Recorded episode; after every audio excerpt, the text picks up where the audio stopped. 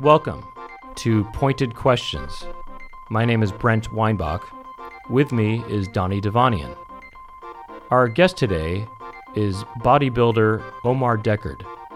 We will be talking to him about food, fighting, and video games on this episode of Pointed Questions.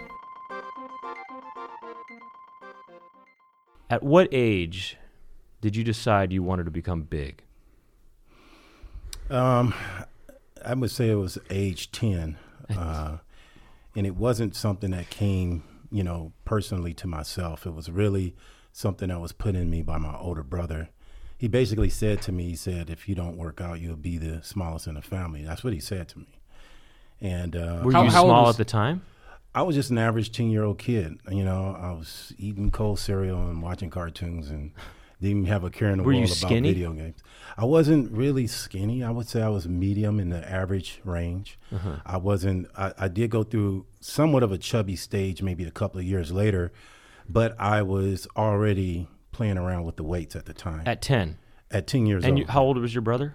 Uh, he is five years older than me, so he must have been about fifteen or was sixteen. He working out too? He was working time? out. And was he, he big? He wasn't really that big, but he was starting to develop. Uh-huh. Um, It it really came a little later uh, on, I would say by the time he was seventeen and I was twelve, where you can really start seeing his progress being more noticeable. And I have a brother that's older than him also that worked out. So they both were pretty much into it. He was, my oldest brother was the biggest. My middle brother, you know, not so much, but he was getting there. Did there your ol- oldest brother, uh, did he, he become a bodybuilder? To a small degree, yes. Not to your extent, though. Not to my extent. He didn't pursue it to that extent. I mean, and my father actually bodybuilt. He was a bodybuilder. Really? Yeah, but... Oh, so this is a family business. Pretty much. Yeah, I mean, um, if you... Uh, well, my, my background is basically physical fitness because... Really because of my father. My father, uh, you know, he did some time. He did some hard time, like up in uh, Soledad. But this was from nineteen fifty... to nineteen fifty-eight, he did eight years. Uh, and do you know what it was for? Or? Uh, robbery. Oh, really? Uh-huh. He was, uh, and and him and his cousin would rob people and stuff like that, and uh-huh. you know, and he got in trouble for it. And then after he, he got out, he realized, he, you know, and changed his, you know, uh, state of mind. And uh, but when he got out of prison, back then in prison they had real weights like pig iron and. They worked their legs. It wasn't that He whole. started building his body in prison. In prison. When he came out, he was huge. He was huge. He looked like me back in like nineteen fifty. Oh, really? Wow. So your your father mm. was as big as you. Mm-hmm. Wow. And what what was your peak weight when you're, I guess when you were competing as your peak, right? Yeah. And when's what, on how? stage, I was, uh, my peak weight was, at one point I got up to two sixty-seven on stage. How much do you weigh Is that now? The... Right now, I'm about two hundred forty pounds. I'm a lot lighter now. Mm-hmm, yeah. But I was two sixty-seven on stage, and I... Um, and you tu- Oh, yeah, go ahead. Yeah, that was the heaviest. I would say that was back in two thousand eight. Yeah. And when I turned pro, I was a little lighter. I was about two fifty-five when I turned pro. But the only reason why I was two sixty-seven because really I was a little out of shape, so I was actually a little overweight on stage. Oh. Even though I was lean, I can show you pictures, but it's not, when you're on stage, you have to be, you know, really, really dry and shredded. And how tall are you? six one. six one. And how tall is your dad? He's about six feet. And so he was about two sixty at one point. He was two about two forty-five uh-huh. back then. That was the biggest that he got. Um, in, in terms of stuff, but back then, did he ever compete or anything? Or he did that? what was called what would be called uh, the California, but it was it's, it was called Mister Valverde back then, and uh, he won that contest, and um, and then he didn't do another show after that, but mm-hmm. he still stayed involved in the whole idea of physical fitness and bodybuilding. So he kind of passed it on to your older brothers, and then they kind of instilled it in you as well, or mm-hmm. th- everybody was kind of.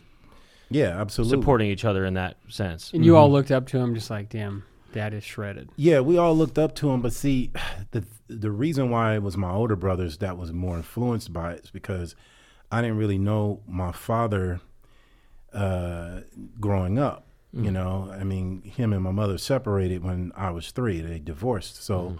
at three years old, I didn't really know him. So you so. weren't having these family dinners where it, just a bunch of huge guys hanging out and eating, you know, turkey or whatever on a, you know, Thanksgiving dinner. Just everybody's just pass.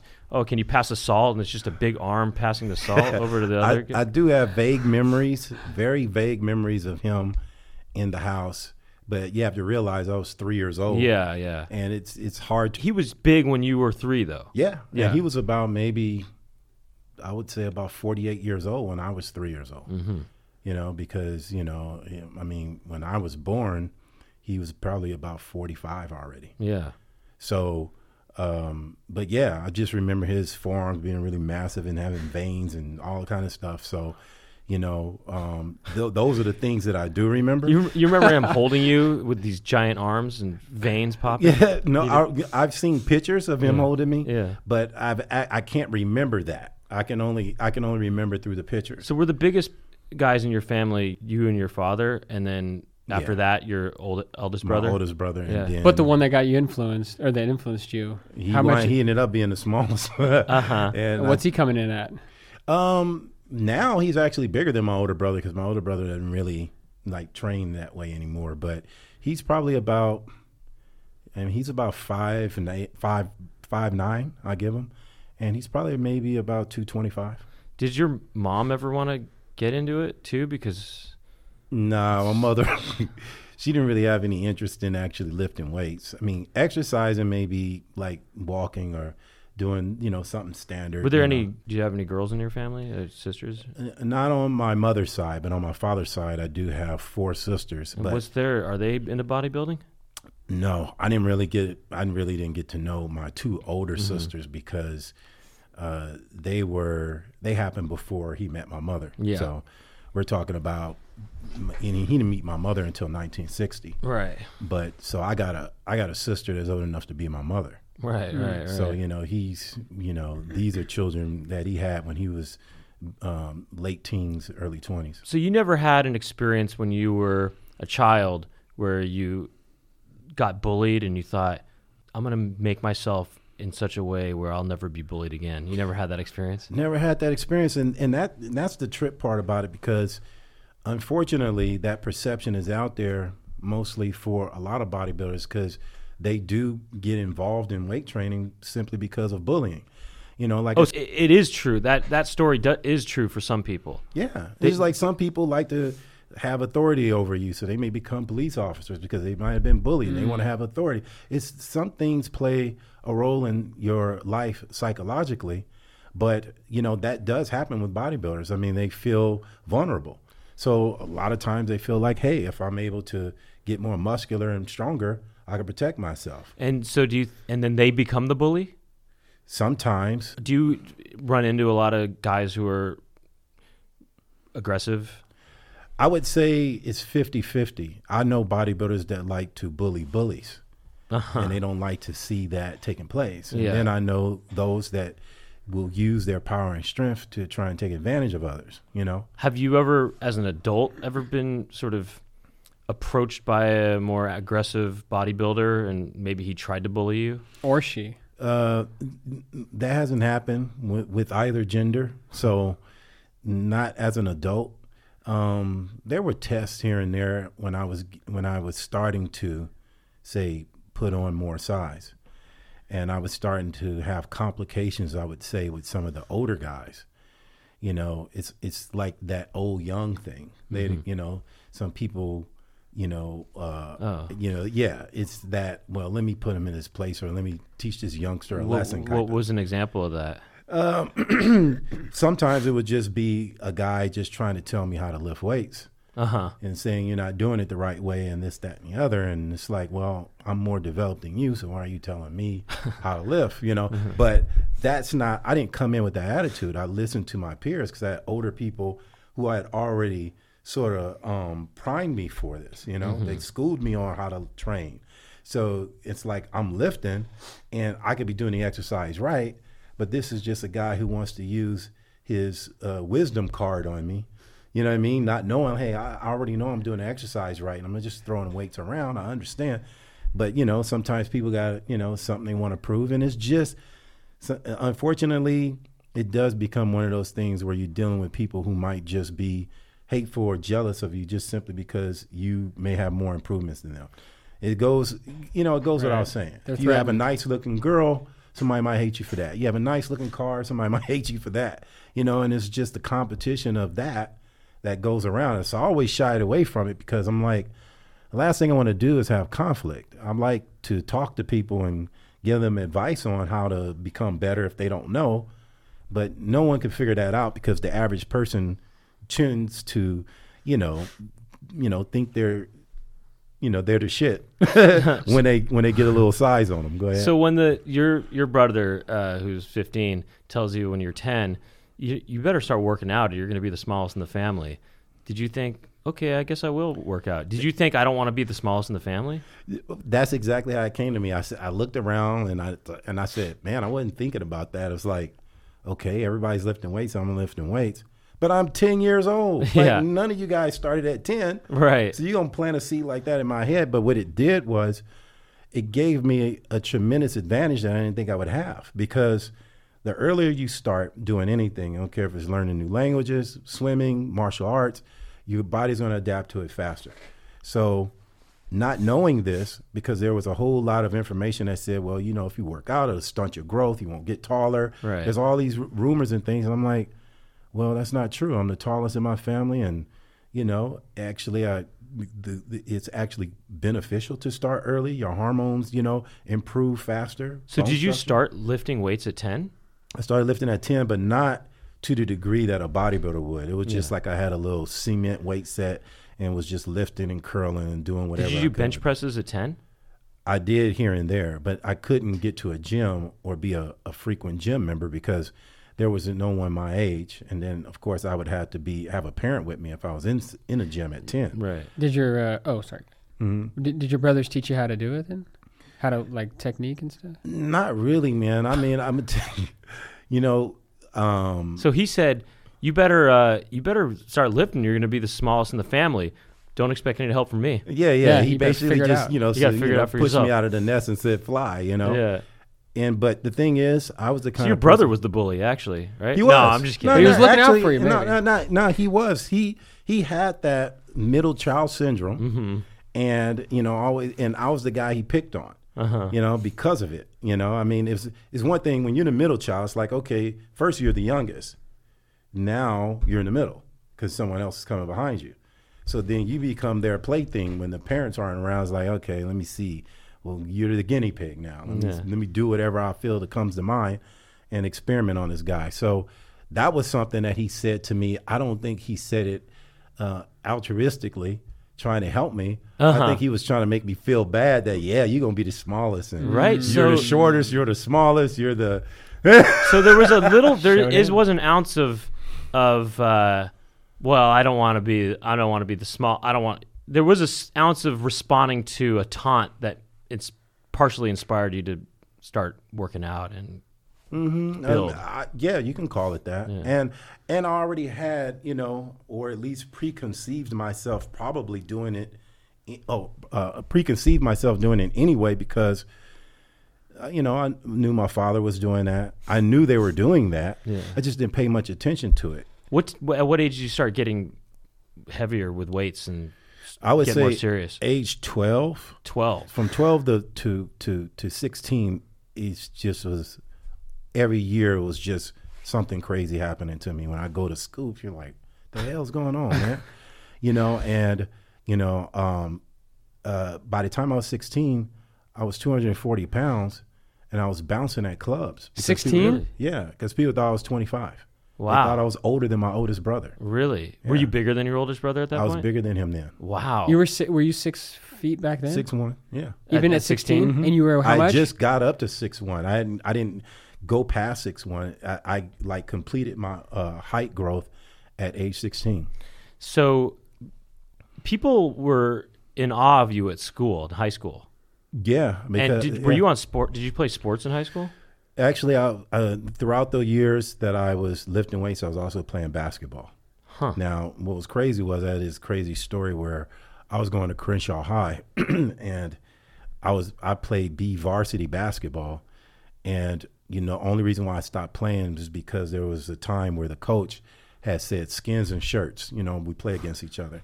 And they wanted me to be on the skin side. And up to that point, no one had seen me with my shirt off because mm-hmm. I deliberately kept covered up. Oh, you did? Yeah. Oh, okay. I, what, I would wear you... big coats to school. At, oh, why? Were you kind of self-conscious about it? I, I just didn't want people.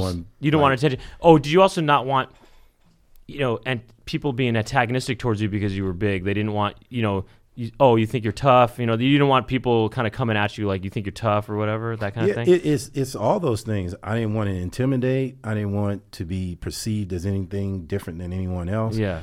And, and I just wanted to be accepted. And I knew that this was a time where it's like, okay, the average basketball player doesn't look like me. I already know that. So I don't want to get embarrassed here and be on the, put on the spot. Yeah. So sure enough, as soon as the shirt, man, you should be on the football field. What the hell are you doing? Yeah, out here? Right, right. And that. Even though I had good skill, you know, I would probably say I was up in the maybe um, at least seventy percent um, in terms of the guys, you know, who were really good. Were you blocking people pretty easily because you were big? And, I mean, it must have been hard to get around you in, in on the court, right? Yeah, well, yeah. I mean, for certain people who are trying to post up, obviously they're not going to be. I mean, nobody could pack you probably, right? Because you were just too big and tall and stuff. I, right? I did have that advantage, but of course, now here's the thing: like I had, I was, I was really good at, like I had good hops or good jumping skills, so I can dunk at, at that size and even at that weight. So if I was lighter, it would have, it would have been even more improved, but. I mean, were you breaking the hoop or or what? No, no, I didn't have that. I mean, I had a good outside shot, some decent dribble skills, and and I was just in love with basketball because that was that whole eighties era where the Celtics and the Lakers was going at it, mm-hmm. and you know, you're just kind of caught up in the moment, right? Mm-hmm. And but weightlifting was still my passion, and I realized that you do a lot of running when you're playing basketball. So if you want to put on more size, it's gonna be hard to do that because you're constantly running, you know. And yeah, and you wanted to gain. Exactly. So I started thinking about running my makes gains. You lose weight. It makes you lose body fat and water, but it also exhausts the body and prevents you from using your power to build. Now you need strength to build with heavier weights, and heavier weights is going to build more volume and thickness in the muscle uh, or make it more dense. So I realized that if I tire myself out all day playing basketball, I have very little strength left to actually exercise. So it's not that cardio is bad for you, it's actually good for you, but you can't do too much of one and expect to get, make gains on the other side. Hmm. So, and you were trying to get bigger because you already knew you wanted to be a bodybuilder, or you just knew you wanted to get bigger? I just wanted to achieve a, a bigger, get gains in terms of size and make improvements on my physique that I felt that was an imbalance. What was the end goal for you at that time? Were you thinking, I could be a competitive bodybuilder when you were a teenager, or what were you thinking would be that this could lead to? Yeah, that's when I actually had, you know, that sort of epiphany to do something with my physique besides just being random. I watched a, a documentary, Pumping Iron, you yeah. know, you guys have heard mm-hmm. of it. And, you know, just after watching that, that's when I got inspired to do a bodybuilding show, because then I was thinking, well, maybe I can do that. That looks like fun. How you old know? Were you when you did? I was sixteen. sixteen when you did your mm-hmm. first show? Yeah. Wow. Mm-hmm. How did you do in the show? I got first place. No kidding. Yeah. Wow. Against yeah. adults? Like full adults? No, these were teenagers. It was just a park and rec show. And it was, you know, it was just teenagers. It was just something to get my feet wet. The second show that I did, I ended up getting second because I wasn't as lean. So the teenager, even though he was like three years older than me, he was lean, he was cut. I was the big guy, and I didn't think about dieting back then. It was about, okay, I was big, so my size carried me over in the first show. Second show, you know, I got spanked by a more cut guy. So I said, I don't want that to happen again. So I got lean, and then I did um, the Surge New Break Classics, and I took first in that. And that was the first time I actually dropped my body fat really low. As low. Do you win money at these shows? Is that how? What? Not at those shows. You really don't win money until... you actually get your pro card. And um, you get a card? Yeah, when you turn pro in bodybuilding, they give you an I F B B pro card. And, and you don't get that until you've won a national contest. Mm-hmm. There's two steps to winning the nationals. First, you have to win a state show to qualify. at least back in the day, when I won my first state shows back in two thousand, I won the Mister Los Angeles. So I won that to qualify. And then I did the Mister U S A contest, which is the contest that you have to do, the national contest. It's held in Vegas. That's the show you have to do. You have to win that show and be the overall winner in order to get your pro card. And the overall winner means that there's a class winner for every weight class, from bantamweight to super heavyweight, okay? Super heavyweight is anything over two twenty-five. Oh, that's you. Yeah, anything over two twenty-five is super heavy. But all the class winners, every class, every guy that uh, gets first in their class, they then compete and they have an overall. So whoever's the best in that group, that's the one that gets the pro card. And then, uh, you know, I eventually achieved that. I, I won the Mister U S A in two thousand six. So the, what's the the smallest weight called? Bantamweight? weight? Bantamweight, weight, yeah. Banta? Bantam. Oh, Bantam. Mm-hmm. And how much what's that? that? Uh, man, I don't even really know the weight weight range, but I think it's something like one forty-five. So mm. You don't even bother with that. I mean, you're busy with... You don't even watch those. yeah, yeah, yeah. Yeah, you got bantamweight, and they don't have a, a weight class in pros, because once you turn pro, it's anything goes. So oh, it's really? like... Oh, just... Yeah, it's anybody, you so know... So there's people... There's it's people are one forty-five in that? People that are one forty-five. So they're just kind of skinny guys. Well, you got to realize there's height ranges too. Mm-hmm. So most of the guys oh. is going to fall into the one forty-five. They're, they're going to be like five, five two. Feet. Yeah, yeah. Or really five feet. Yeah, exactly. So they're going to actually look pretty. They're going to look pretty thick. Pretty thick. Yeah. yeah. Okay. Mm-hmm. Yeah. You know, and that's just that's the way it works. It's just from really the tallest to the shortest, and wherever weight uh, division that they fall in from there. Right. Mm-hmm. So know, in high school, going back to high school, you covered up all the time. Mm-hmm. So, no, but then once you took your shirt off for one of those games, did word start to spread around school that, oh, Omar, he's huge. He's, his body's amazing. Well, it was after that day that I decided that I wasn't going to play basketball. Really? Yeah, it was that because day. Because you, you didn't want wow. to, because. Yeah, I didn't want the taunts. I didn't want the, the whole. So when know. people were saying, oh, you should play, be playing football. What are you doing here? And then your body, and then was that when you also thought, I could be a bodybuilder, or was you, you didn't watch that movie yet, right? Pumping Iron? I hadn't seen Pumping Iron yet, and but shortly thereafter I did. I, I would say not even a month may have passed, because I was kind of sitting, kind of wondering, like, okay, I'm getting bigger. I'm always being, you know, looked at or complimented for how big I am, and most people are surprised when I tell them I'm sixteen years old, you know? Right. And I'm working at, you know, bouncing at clubs in Roxbury and all these other, uh, uh, what was it, Century Club back then. And no one knew I was twenty-five. Matter of fact, the the guy who was paying me and my brothers, because my brothers was bouncing too, um, he would pay me the money for my brothers because he knew we were all together. And he would say, yeah, you know, at the end of the night, he would hand me the money thinking I was the oldest. and I'm and it's ille- totally illegal for me to be in the club. Right, right, right. You know, it's like I got a chance to see a, a different side of the world I wasn't ready for. It's funny. Know? Were you checking wow. I Ds? Like, to- you know what? I wasn't checking I Ds, but he had me at like V I P oh, okay. uh, doors, stuff That's like funny. this. Did you see yeah. a lot of stuff go down that any kind of adult stuff that oh, you yeah, were too man. young I mean, for? Of course. What did you see that you were too young for? Uh, there was like girls getting naked up on stage, and they having these, you know, butt contests, you know, and all this kind Wait, of stuff. Wait, what's a butt contest? How does that work? Well, I mean, they basically just, you know, pull their pants down, start shaking their ass on stage, and they getting rated by how many cheers they get.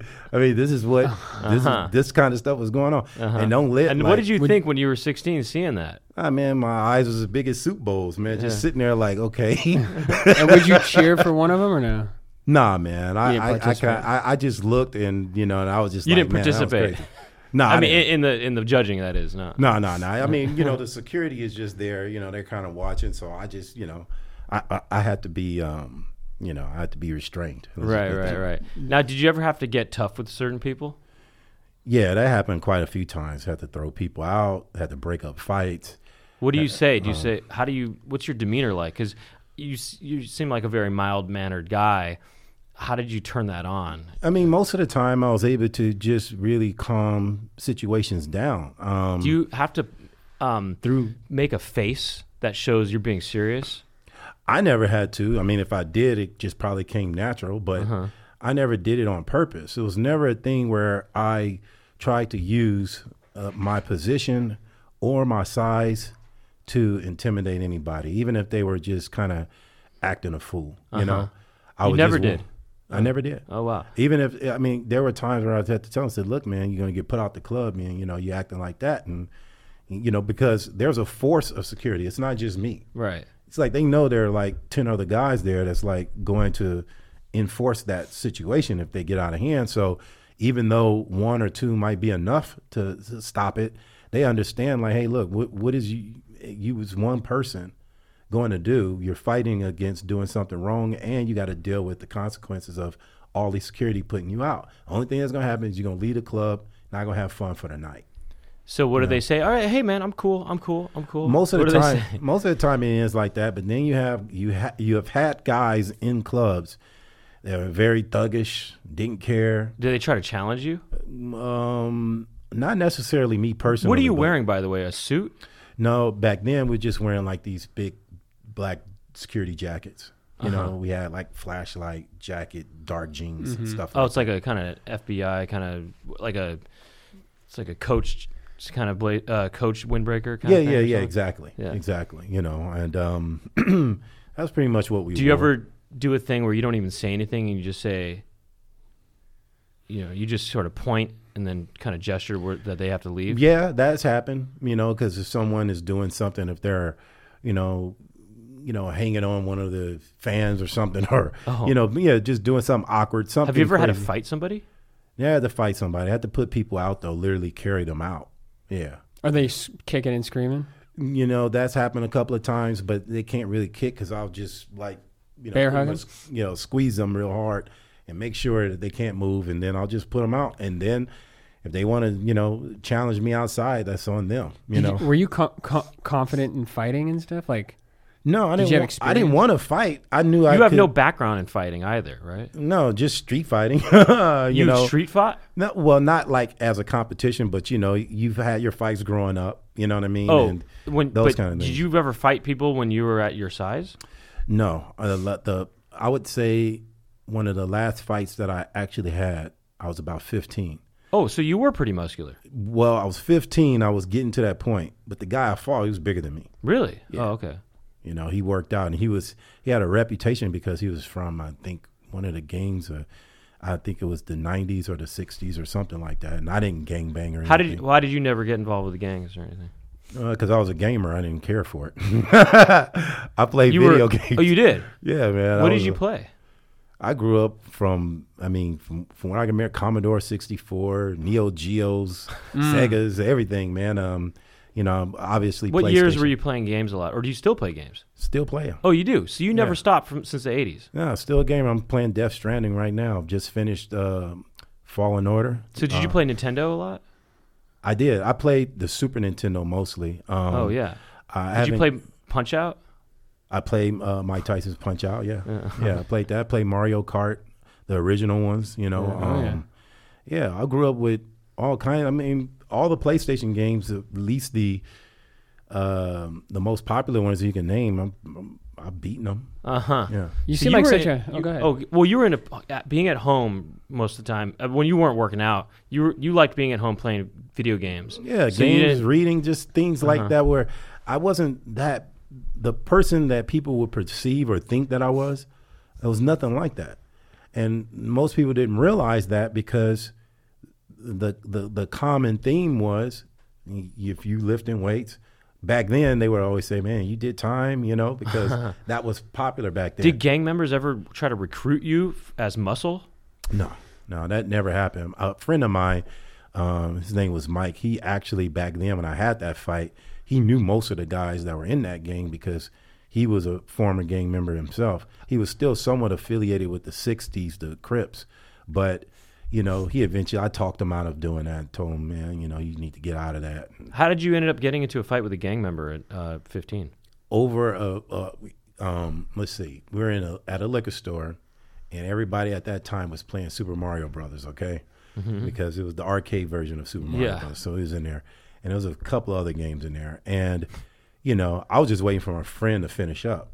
But this guy, his name was Tyrone or whatever. He, yeah, typical, right? He was, his name was Tyrone, and he was, um, him and him and uh, one of my other friends, Jason, they got into like a bagging contest where they oh, were yeah. just like bagging on each other. Yeah. And I knew the guy from school because we both went to uh, Horace Mann Junior High School, mm-hmm. which wasn't, you know, too far from where my father has a little had a little uh, fast food restaurant. But to make a long story short, I knew him from there, but you know, we never really talked or anything. But um, during this bagging contest, I was just laughing, you know, because what they were saying about each other was funny. And he just challenged me. He was like, "Well, what are you laughing at?"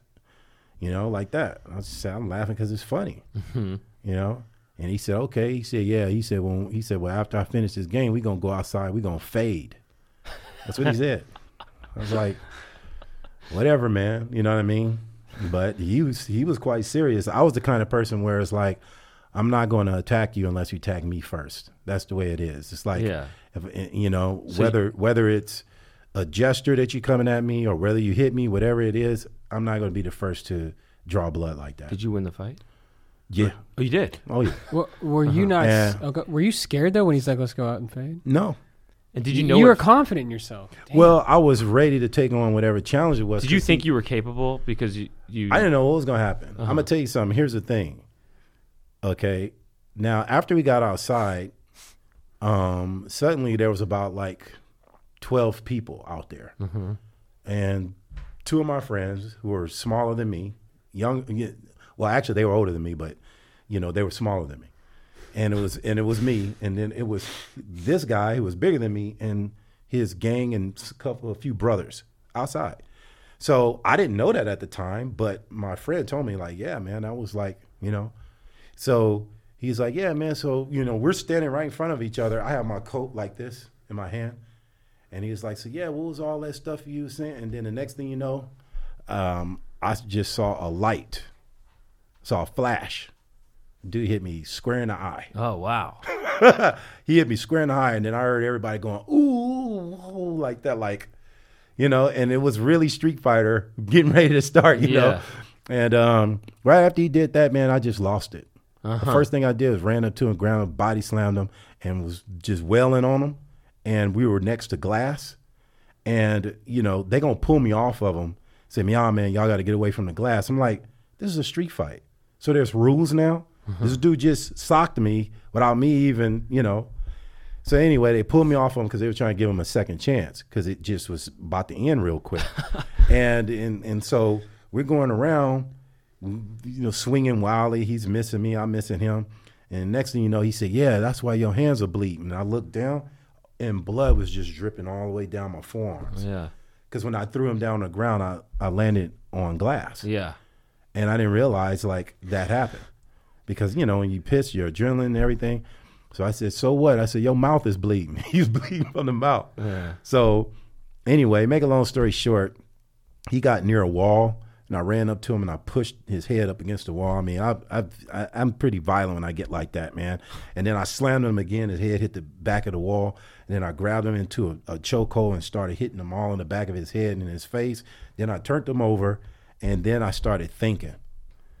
I turned him over. He's on his back. I'm on top of him. And I got my hands like drawn like this, like I could just do whatever I wanted to to him. And you spanked him? No, I, I just told him, I said, I said, "Man, you give," like that. And he, and then he looked up and he shook his head. And then that was it. And the reason why I did that is because I said, this dude's gang is right behind me. They can hit me over his head with a baseball yeah. bat, shoot me in the back, anything. I don't know what's going on. I said, all I knew then, then the the the caution start to kick in. And I said, we, we need to get the hell out of here, you know. Yeah. So after he gave, I got up, and my friend Jason wanted to go back into the liquor store and start playing games. I said, "Man, what the hell, you know, like, no, man, we got to go." And then he was like, "Oh, okay." Like, like he, he started thinking, okay. He just like, wanted to play the game? Yeah, he just wanted to keep playing games. Or was he games. trying to get, establish that territory or something? No, no, no, no. Like these guys, man, now. Let me tell you something. They wasn't quite as aware of certain situations okay, okay. as I as I was. So, so we were leaving, and I guess the guy Tyrone was upset because they were telling him things like, "Man, he effed you up, and man, you, you know, your eyes and everything, man, he effed you up. And he had a rep for beating up people. Mm. Hey, reputation. I didn't know anything about this guy, you know. And my friend Mike, which is my other friend, he knew who he was, but I didn't know him. He's like, yeah, man, like he got a reputation, like kind of beating up people and stuff. So anyway, he said he was crying and he was like, nah, man, we're going to fade. We're going to fade some more. We're going to fade some more. I said, dude, I said, if we, we go again, I said, I'm going to beat the crap out. I said, I'm not going to stop. I'm not going to stop. It's like, you know, I'll let you up. I, you know, and it was, it happened quite fast and he understood that. So it was almost like he didn't do anything. So we walked off and we're walking down the street and my friend Jason looks back and next thing you know, he sees all these guys jogging like down the street. Cause we done got about three or four blocks down the street. He said, hey man, they coming. I said, well, let them come. And you know what he did? He did like this. He pulled some sort of gun uh-huh. out of his uh, pants. Who did? Tyrone? Tyrone yeah. did. And, and me and my friends looked at each other like this. we started running. We started running so fast that we just, like me and Jason took off straight. My friend Mike, he ran across the street. And um, like I said, my father had a business that wasn't too far away from there, so we ran there. And um, I'm just going to end the story on this. When me and J- me and Jason got to my father's shop, and my friend Mike, he came um, uh, uh, about maybe a couple of minutes later, and my uh, uh, middle brother, he was there at the shop, and he saw Mike, and Mike had these like streaks, like dried, like water streaks going around his uh, on the side of his face. And my brother said to him, he said, man, how fast were you running? He said, that only happens when I'm on a motorcycle. So he's like, and I just seen, when I did see Mike, he ran across the street. All I could see was his legs going through the car lights. Yeah. I just seen a blur of his legs going through the car lights. And me and Jason, we stayed together. But yeah, that, those are scary times, man. Well, wait, did they, they didn't find you? You outran them?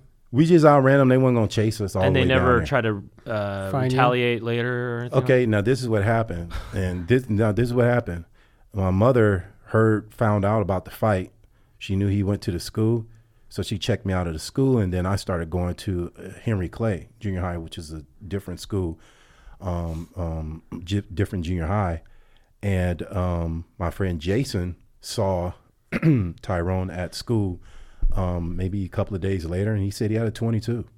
Wow! So he did have a gun. You know, he wasn't. Mm, he wasn't at like, school. Man. Damn. You know, well, he didn't have the gun at school. At least I don't know. But my friend Jason saw him. Oh yeah, yeah. And he told my friend Jason, "Yeah, I had a twenty-two like that." And so, uh, but you never ran into him again. I ran into him at Hyde Park. It was a little Hyde Park Elementary. This was like maybe two or three years later. Really. Yeah, and we were like playing uh, uh, uh, basketball out in a little, um, little uh, the P E area, and you know we were out of school then. You know, I'm like maybe eighteen or something like yeah. that. We were just playing basketball for fun, and he was standing like, like kind of far back. And I remember my friend Jason was saying, "Hey man, ain't that Tyrone over there?" I said, "So." mm-hmm. He did not want to come nowhere near. Did he still look court. Like he was in, affiliated with gangs? And at that I'm time? Pretty sure, yeah, yeah definitely. Uh-huh. Hmm. But I think at that time, yeah, I realized he was bigger than me then. Now I'm like, you know what I mean? Right. two fifty now. Yeah, yeah. Like, dude, if that happened to you while I was fifteen and smaller, he oh. didn't want no part of me at that particular time, mm-hmm. you know? So he just he just stayed way back. He didn't he didn't even come over there. But don't court. They feel like they're more powerful because they have guns? Well, he was by himself. Uh-huh. Mm. So what was he going to do? Were you somewhat, you, so you never were scared or anything? Nah, not in those situations. Of course, I always felt the threat of caution. I always felt cautious about where I was because I understood that there were those kind of threats around. Mm-hmm. But just, I wasn't fearful of them. I didn't think yeah. about them until I had to confront it. Sure. You know? Now, going back to high school, mm-hmm. did rumors start circulating at school that you had a big body? Yeah. Did you like and that? Did, mm-hmm. did oh, you like? Yeah. Sorry. Did you like that? Yeah. No, I didn't. You didn't like that, uh-uh. but did you didn't gr- feel like, oh, those are kind of nice, kind of compliments. I know you were modest about it, but mm-hmm. you didn't have any like. Not at that time. No. Nice attention. I had. I, I did don't. Girls know. Find out about that? Um, yep. No, because let me tell you something. If there were girls that knew or anything like that, it wasn't something that really came to my mind. I didn't I didn't even have my first girlfriend until I was nineteen. Mm-hmm. So the thing is, is that when I um, when I was at school, I had work experience. So I would get out of school at around noon, and I would go to the gym and then go to my father's shop to work. Because I just started to get to know my father at sixteen. Yeah. But that was only because I was working part-time. Was your father still business. big back then at when you were sixteen? Yeah, he was still big. Was he looking at you thinking, all right, you, this is how you do it? Yeah, he was proud of me. And it wasn't, it was like we all had, well, I would say for me, it happened so fast. So this, hold on, this it's a fast food place? Mm-hmm. It's just a fast food place with all these huge guys working there. Yeah, pretty much, because that's how he was. So he what, was, they're serving burgers? We were serving burgers and pastrami and all that kind of stuff. But guess what? Check this out. Now, now here's the, the, the irony of that whole thing. My father's a vegetarian. Oh, right. He's a vegetarian mm. while he was working the business. And even when I was born, he only ate fish. He didn't even eat any meat or anything like that. So, And not was, only that, these bodybuilder kind of guys are not even really eating a ton of junk food, too, or uh, mm-hmm. a ton of fast food. Yeah. So mm-hmm. you guys are just working this fast food place. Mm-hmm. And yet one of you doesn't even eat meat, and the rest of you are not really eating that stuff anyway. Well, I, I would say this. It was healthier fast food. Uh-huh. Like we had, we were like one of the first places in that neighborhood to have veggie burgers and all kind of other stuff. Mm-hmm. So I did grow up eating that kind of food just simply because, number one, it was free. Mm-hmm. It tastes good, and I was, you know, trying to put on size, and I'm like, hey, mm-hmm. what better way? I'm going to eat chili burgers and whatever, I'm going to put on size. But once I became more involved in bodybuilding, I understood that the quality of food, we're talking about like sodium, fat content, things like that. Like the food could still be good, but it, it can be high in sodium. It yeah. can be high in fat. So for me then, cooking my own food, how what type of oils I'm using, all that started to matter more. And so I got away from eating like that. Did you eat as much as you could? There were times where I did, and that was kind of a foolish thing. I wish I would have known what I knew now, and I wouldn't have... you know, practice that kind of eating. Oh, because uh, you just thought I should just try to gain as much weight as possible because I'm gonna turn this into muscle anyway. Yeah, yeah, right. And but that wasn't the, that wasn't a good thing to do. Yeah, there was times where I was like off season, like three hundred ten pounds. Uh-huh. Whoa, you know, and and I, muscular though. Well, a lot of it was muscle underneath, but I didn't look at myself as being muscular. I was bulky. three ten. Yeah, I was really bulky at the time, and that's what bodybuilders did. They would put on all their size so they can have as much strength as possible. As you know, powerlifters are not the leanest guys, mm-hmm. but that's why they have strength, because uh-huh. they have a lot of fat and water to cushion oh. their joints and everything. And when you get lean, you can't really use strength as much because your carbohydrate and energy levels are low. Since you were self-conscious a little bit about being muscular, mm-hmm. what made you want to keep getting bigger in your teens? Because it was just one of those things where it's like, it's an improvement from where you are. It's like when you're in the gym. You just when, got kind of addicted to it. P- to progress yeah, or something. Yeah, yeah, it's, it's, it's progression. It's just like, you you know. When you started seeing results, you thought, I want to keep, you got addicted to the... the idea of results getting better and better. Yeah. It's so like, it's like being in martial arts and, and, and trying to yeah. attain your black belt or whatever. It's yeah. like you go through the stages, right? Mm-hmm. So it's more, for me, it was more like, okay, um, progress means improving here, improving there. But to improve, you also still have to put on. Did you like looking at yourself in the mirror and seeing your body? Did you like that? Yeah. Yeah. I liked seeing the, the results I was getting. I liked the improvement. Did we you were, stun yourself sometimes? Did you think, I can't believe I look like this? It never got to that point. I think I, I think because it, it was ha- gradual. So gradual. I was just going to say that. It's so gradual. You grow with it. And I think for me, it was a little bit different because it was something I was doing as such a, at such a young age. It became second nature. So I didn't think about my size. I didn't think about what I would have looked like if I didn't lift weights at sixteen, mm-hmm. because that's just what I was. So it wasn't like I was comparing it to anything else. You know, it's like other people would see me and be like, man, dang, you know, but I never was like that with myself. I liked improving and seeing improvements, but it mostly came through conditioning. Like when I got conditioned, that's when I was impressed with myself. Like, man, I didn't know I had that much muscle definition. Mm. I was more impressed with that because I grew up watching Bruce Lee movies and stuff like that. So I liked the the chiseled look. Mm-hmm. I wasn't so much really about just size. I wanted to be conditioned. Mm-hmm. So when I was three ten, I felt like, man, I'm just a fat blob, and ten minutes of cardio, I'm huffing and puffing, you know? Do you look at yourself in the mirror, or do you still do this and think, I'm liking how this looks? I would say now I'm... Or back then or whenever. Yeah, yeah, I, I, yeah during my competitions, I was really... like satisfied. I was more satisfied. Were there with parts the of your body you liked the most? Yeah. Is there I, a favorite part of your body? I would say I, I probably favored biceps, back, and quads more than anything. And did and you how, and, and did you have have like what's the strength? Like what's your most natural gifted? Oh man, um piece? You know, the, the crazy thing about it is the types of lifts that I was doing back then, I wasn't really thinking that it was a big deal. But now I realize that because I can't lift that way anymore now, I realize that, man, I was, why was I lifting like that? I always do four oh five, like four hundred five pounds. Shoulder presses behind the neck with free weights. Ooh. Just like seated shoulder press, four oh five wow. behind my neck. And I was doing it to the front. And I was probably maxing out on the bench press. I had a, like a six hundred forty pound Oh my max. God. Was it bar bending? It was bending and all that stuff. I didn't oh think about it. I would, I would go up to five eighty-five and do reps, four to five reps just on a flat bench with, with five hundred eighty-five pounds. That's like, I think like six plates, six forty-fives on each side. So you wouldn't do that now? Or I you... can't I can't train that heavy now. I've, I've I've had a slight pec injury that has prevented me from really lifting too heavy. I could probably lift heavier if I was not as lean. Did you get injuries from lifting weights? Is that what it's from? You you can get injuries from lifting weights the wrong way, or you can get injuries from lifting too heavy and putting too much stress on your body, and the joints is just not capable of sustaining the stress. And uh-huh. as you get older and after you've made a foundation, it's really not necessary to train as heavy because you're only going to grow for so long. Your hormones are only going to be the way they are, and you have this window of opportunity where you can grow really fast, and then it starts to cut off as you get a certain age. That's why an eighty-year-old man can't become a muscular bodybuilder. His hormones are shut down. It's like that window of opportunity really starts by the time you start to reach puberty up until you're about twenty-five or thirty. You really have more of a chance of putting on muscle in that window than any other time. So girls didn't, they didn't find out about your body? Older women, man. I'm going to tell you something. Oh, because older, of the club. Yeah, older women now, that was a different story. So I mean, older all, women found out about your body?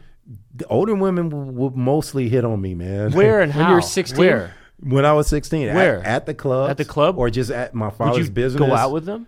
No, I wouldn't go out with them. I mean, I went out with a few. But I didn't. I didn't. Oh, with the older I, women? They were all older. My, okay. My, my, how old? My wife, twenty-five? My wife is nine years older than me. Uh-huh. You know? Wait, but oh. that was the average time. My first girlfriend was eight years older than me. She when you was, were nineteen? I, when I was nineteen, she was twenty-six. How did you meet her?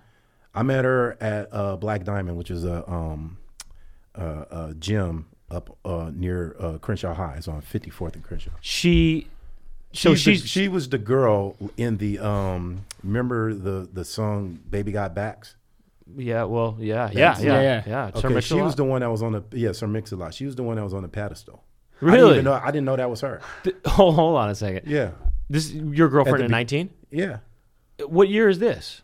Oh, man, um, but was, well, I guess was this, pre, uh, this pre was, pre uh, pre Sir Mix-a-Lot or post Mix-a-Lot? Post, po- post Mix-a-Lot. But in that same that during it it's was time, that time. Yeah, it was around that time. It just happened. Oh, really? Yeah. And she saw you at the gym. Yeah, we and she met, came up to you. No, I came up to her. Oh, you did. What yeah. did you, you saw her? Yeah. Oh, she was she was walking out, and I introduced myself to her, and we just started talking like. What'd that. What'd you say? I say, how you doing? What's your name? Yeah, you know, that said. Kind of thing. It was very nervous. You were sixteen? I was nineteen. nineteen, nineteen, yeah. yeah. She, oh. And she said, oh, I'm good, you know, hey, you know. Yeah, it was it was a very, very, no, it was a very Did she really, normal, was she really into your body? I don't, man, you know what? I don't know because I don't, can't remember what I was wearing or what it was. I, I, I feel like this. Um, I know I was attracted to her. Now, how she felt about me, I I think later, yeah, I, I got a mutual. Do you feeling. Find that women oftentimes are attracted to your body? Mm, yes and no, because it's hard to read women in certain ways. Because here's the thing: there was a time where back in the day, it was a generation the the girls that were older than me, they didn't have a problem complimenting you, saying things to you, whatever. But then it, then it kind of shifted. It was almost like, you know, there was this, the, the, the mentality shifted. So you, the compliments wasn't so much. You might get stared at, you know, and then you might get sneered at. Because if there's a bad perception out there about bodybuilding, and I'm not paying attention to it, but some people might be turned off by too much muscle. Some people might like the more leaner physique or whatever, uh, or more streamlined. And I get that, that's fine. But then people have perceptions of you when you're a bodybuilder. They think that all you do is stare in the mirror, you don't have a life, and you live in the gym. And it's like, dude, I can't wait to leave the gym. When I leave the gym, I ain't thinking about it no more, you know? Mm-hmm. I eat two meals now. I don't eat five, six, ten meals, you know? You used to eat ten meals? No, I never did that. Uh-huh. I couldn't, for some reason, I didn't have that kind of appetite. When you saw Pumping Iron, that's what inspired you to compete? Yes. Did you look up to, say, Arnold Schwarzenegger? I did. So do you think Arnold Schwarzenegger is the most ideal I especially at that time, absolutely. I mean, it evolved a little bit more as as time went on. Of course, then there were other bodybuilders that were inspired by it, but he was the first. He was the first and the most iconic, of course. He talks about lifting weights. You get to this point where it feels like you're having orgasms all the time. He talks about it in that movie. Mm-hmm. Do you feel that way about lifting nah, weights in your I muscles? I don't even think he was really completely genuine uh-huh. when he was saying that. I think uh-huh. he was just trying to, you know, create hype for, yeah, okay, yeah, yeah, behind yeah, what yeah. he was saying. But do you get a sort of high off of uh, lifting weights and, or something like that? Or is there something that, is it in, release endorphins in some kind of it way? It does. It uh-huh. does. It, there is that. But th- it, it depends on what mood you're in, because sometimes, you know, you could be training on an empty stomach. You may not feel good, and you may not even be able to get a pump. Do you feel powerful? Once upon a time, I did. Oh, what do you mean? I think I felt powerful when I had no injuries and my strength was just maybe at its peak. And I felt powerful then because I had no vulnerabilities in my training. Did you feel like a god? Uh, no, I, you know, I didn't did get you to like that feeling, did, you li- did you like feeling powerful? Um... I liked having the power to lift what I was lifting, but I never really thought about it as being powerful, man. I mean, I never... You didn't feel like you're a modern-day Hercules? Nah, nothing like that. I mean, did you ever, at, your, at one point, look at smaller people and just think they were just tiny little things and you could crush them? Uh, yeah, I mean... that's if you what, wanted to. What that, I, you know, what's, what's funny is, is that I think that that's how... that's. I was always nervous to even have a thought like that uh-huh. because, like I said, I never wanted people to think that I thought that. Uh-huh. So, you know, you saying that to me is making me think like, man, is that how people think I think of them? No, no, no. We're not, you know? not, I'm not asking that. I'm just wondering if you thought that. No, no, yeah. no, no, that's uh, true. Well, especially no. just because your personality doesn't read like mm, that, yeah. you know, but...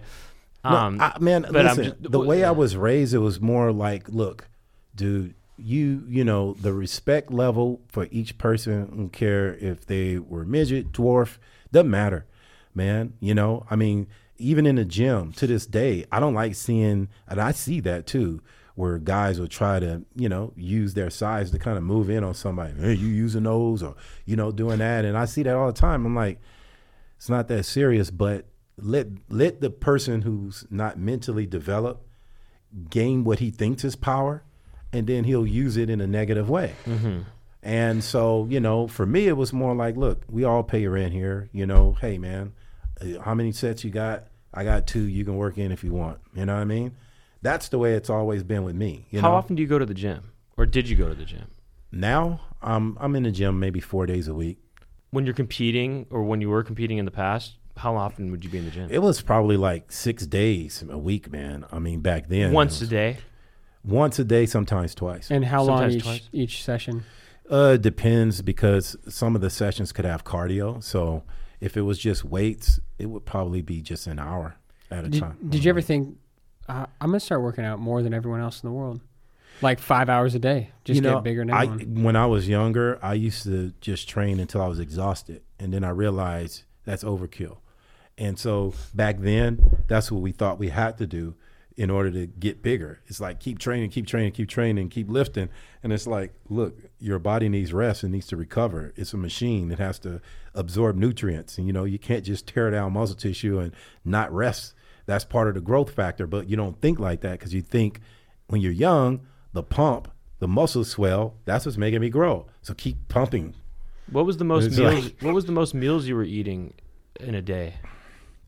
I would say the most I ever got up to is five. Five never, meals a day? Yeah, I never ate what more What would be five. Those meals? It wouldn't be big chicken? meals. It would be yeah, it would be mostly like chicken and rice, or, you know, or or or you know, fish and vegetables and stuff like that, or maybe steak meal here and there, you know, um, but they wasn't really gigantic meals. And we we eat more when we're getting ready for a contest, because we're sacrificing fats and carbs and things like that. So your body is exerting energy and you're not replenishing that energy. So your body becomes more reliant on protein. So the only reason why we're eating five meals is to really get the protein in, because the protein then becomes the majority of the food you're consuming. So there's less carbs, less fat. So there's less energy you're getting. There's less um, nutrients that you're getting. So you're trying to keep the, the body in a catabolic state, and that's uh, to prevent muscle atrophy, or to prevent uh, uh, uh, muscle um, deficiency. You're trying to feed the muscle as much as possible.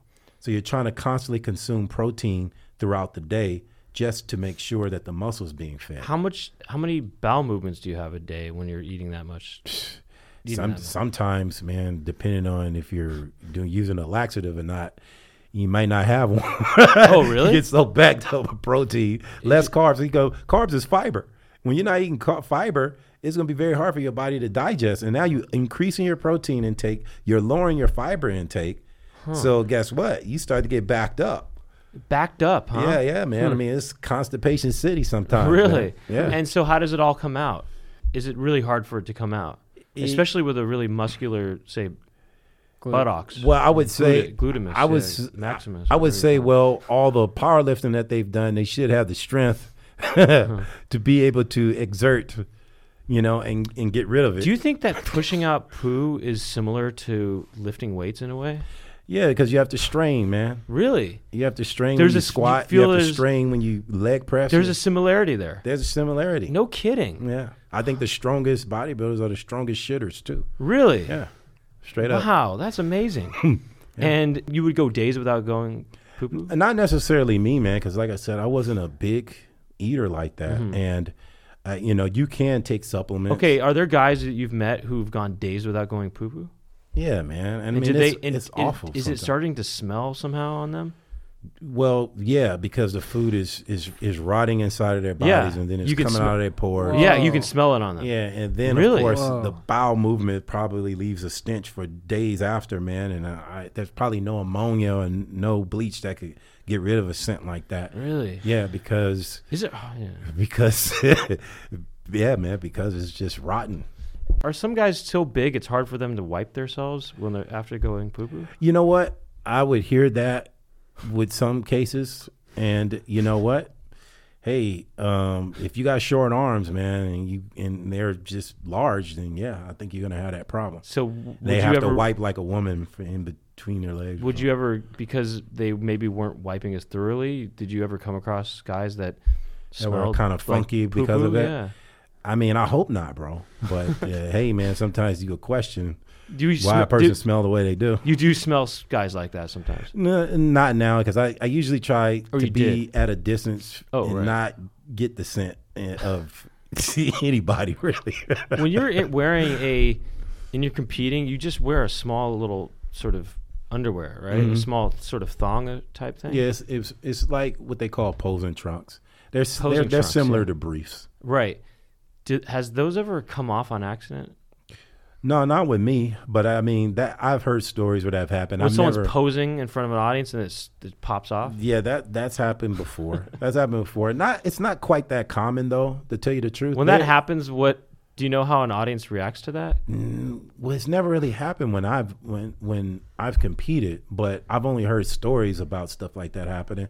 I might have seen a video or two, maybe someone shared that showed some blooper or something like that, but I've actually never been in an in a competition where that's actually happened. Does lifting weights increase penis size? No, I does it, it make it smaller? No, I think all that's genetic, just, man. Yeah. Yeah, I think it's it, just like your height, everything is genetic, your you know, hand size, shoe size, all that's genetic. I think there used to be theories about that because I think, the I think too, um, the drugs that bodybuilders use can shrink testicles. Mm. And that is where the whole shrinkage thing comes from. But it doesn't, it's... You know, it's it's certainly not something that's going to uh, uh, shorten the length or, or make it sure. bigger or anything. Do you like know that. Why right? testicles shrink? I don't. I don't know why. I just I just know that certain drugs can do that. Is steroid use legal to some degree in bodybuilding? Now that's a gray area because. And have you ever n- used nothing? Steroids? Nothing is actually. I don't know. I can't say if it's legal, but it's legal now. Just like. Testosterone, you know, what they call um, uh, uh, uh, testosterone therapy or T R T mm-hmm. or whatever. Now that's become more prevalent in society because uh, males are experiencing low testosterone. That's why they say low T. So low T is low testosterone. So they're realizing that the benefits of having your testosterone regular, especially if you're one who is deficient, it is... how can I say beneficial for you to have your testosterone levels at a normal level because your immune system is affected by it, your metabolism is affected, affected by it, your overall energy is affected by it. So now people are starting to see that there are benefits to having testosterone, which is a steroid. But that's why people have to people have to understand that when they hear steroids, they think about it's a bad word, and that's how I used to feel. And the thing is, but there's steroids in eye drops. And when you use eye drops, it clears your eyes up. There's steroids in preparation H. Exactly.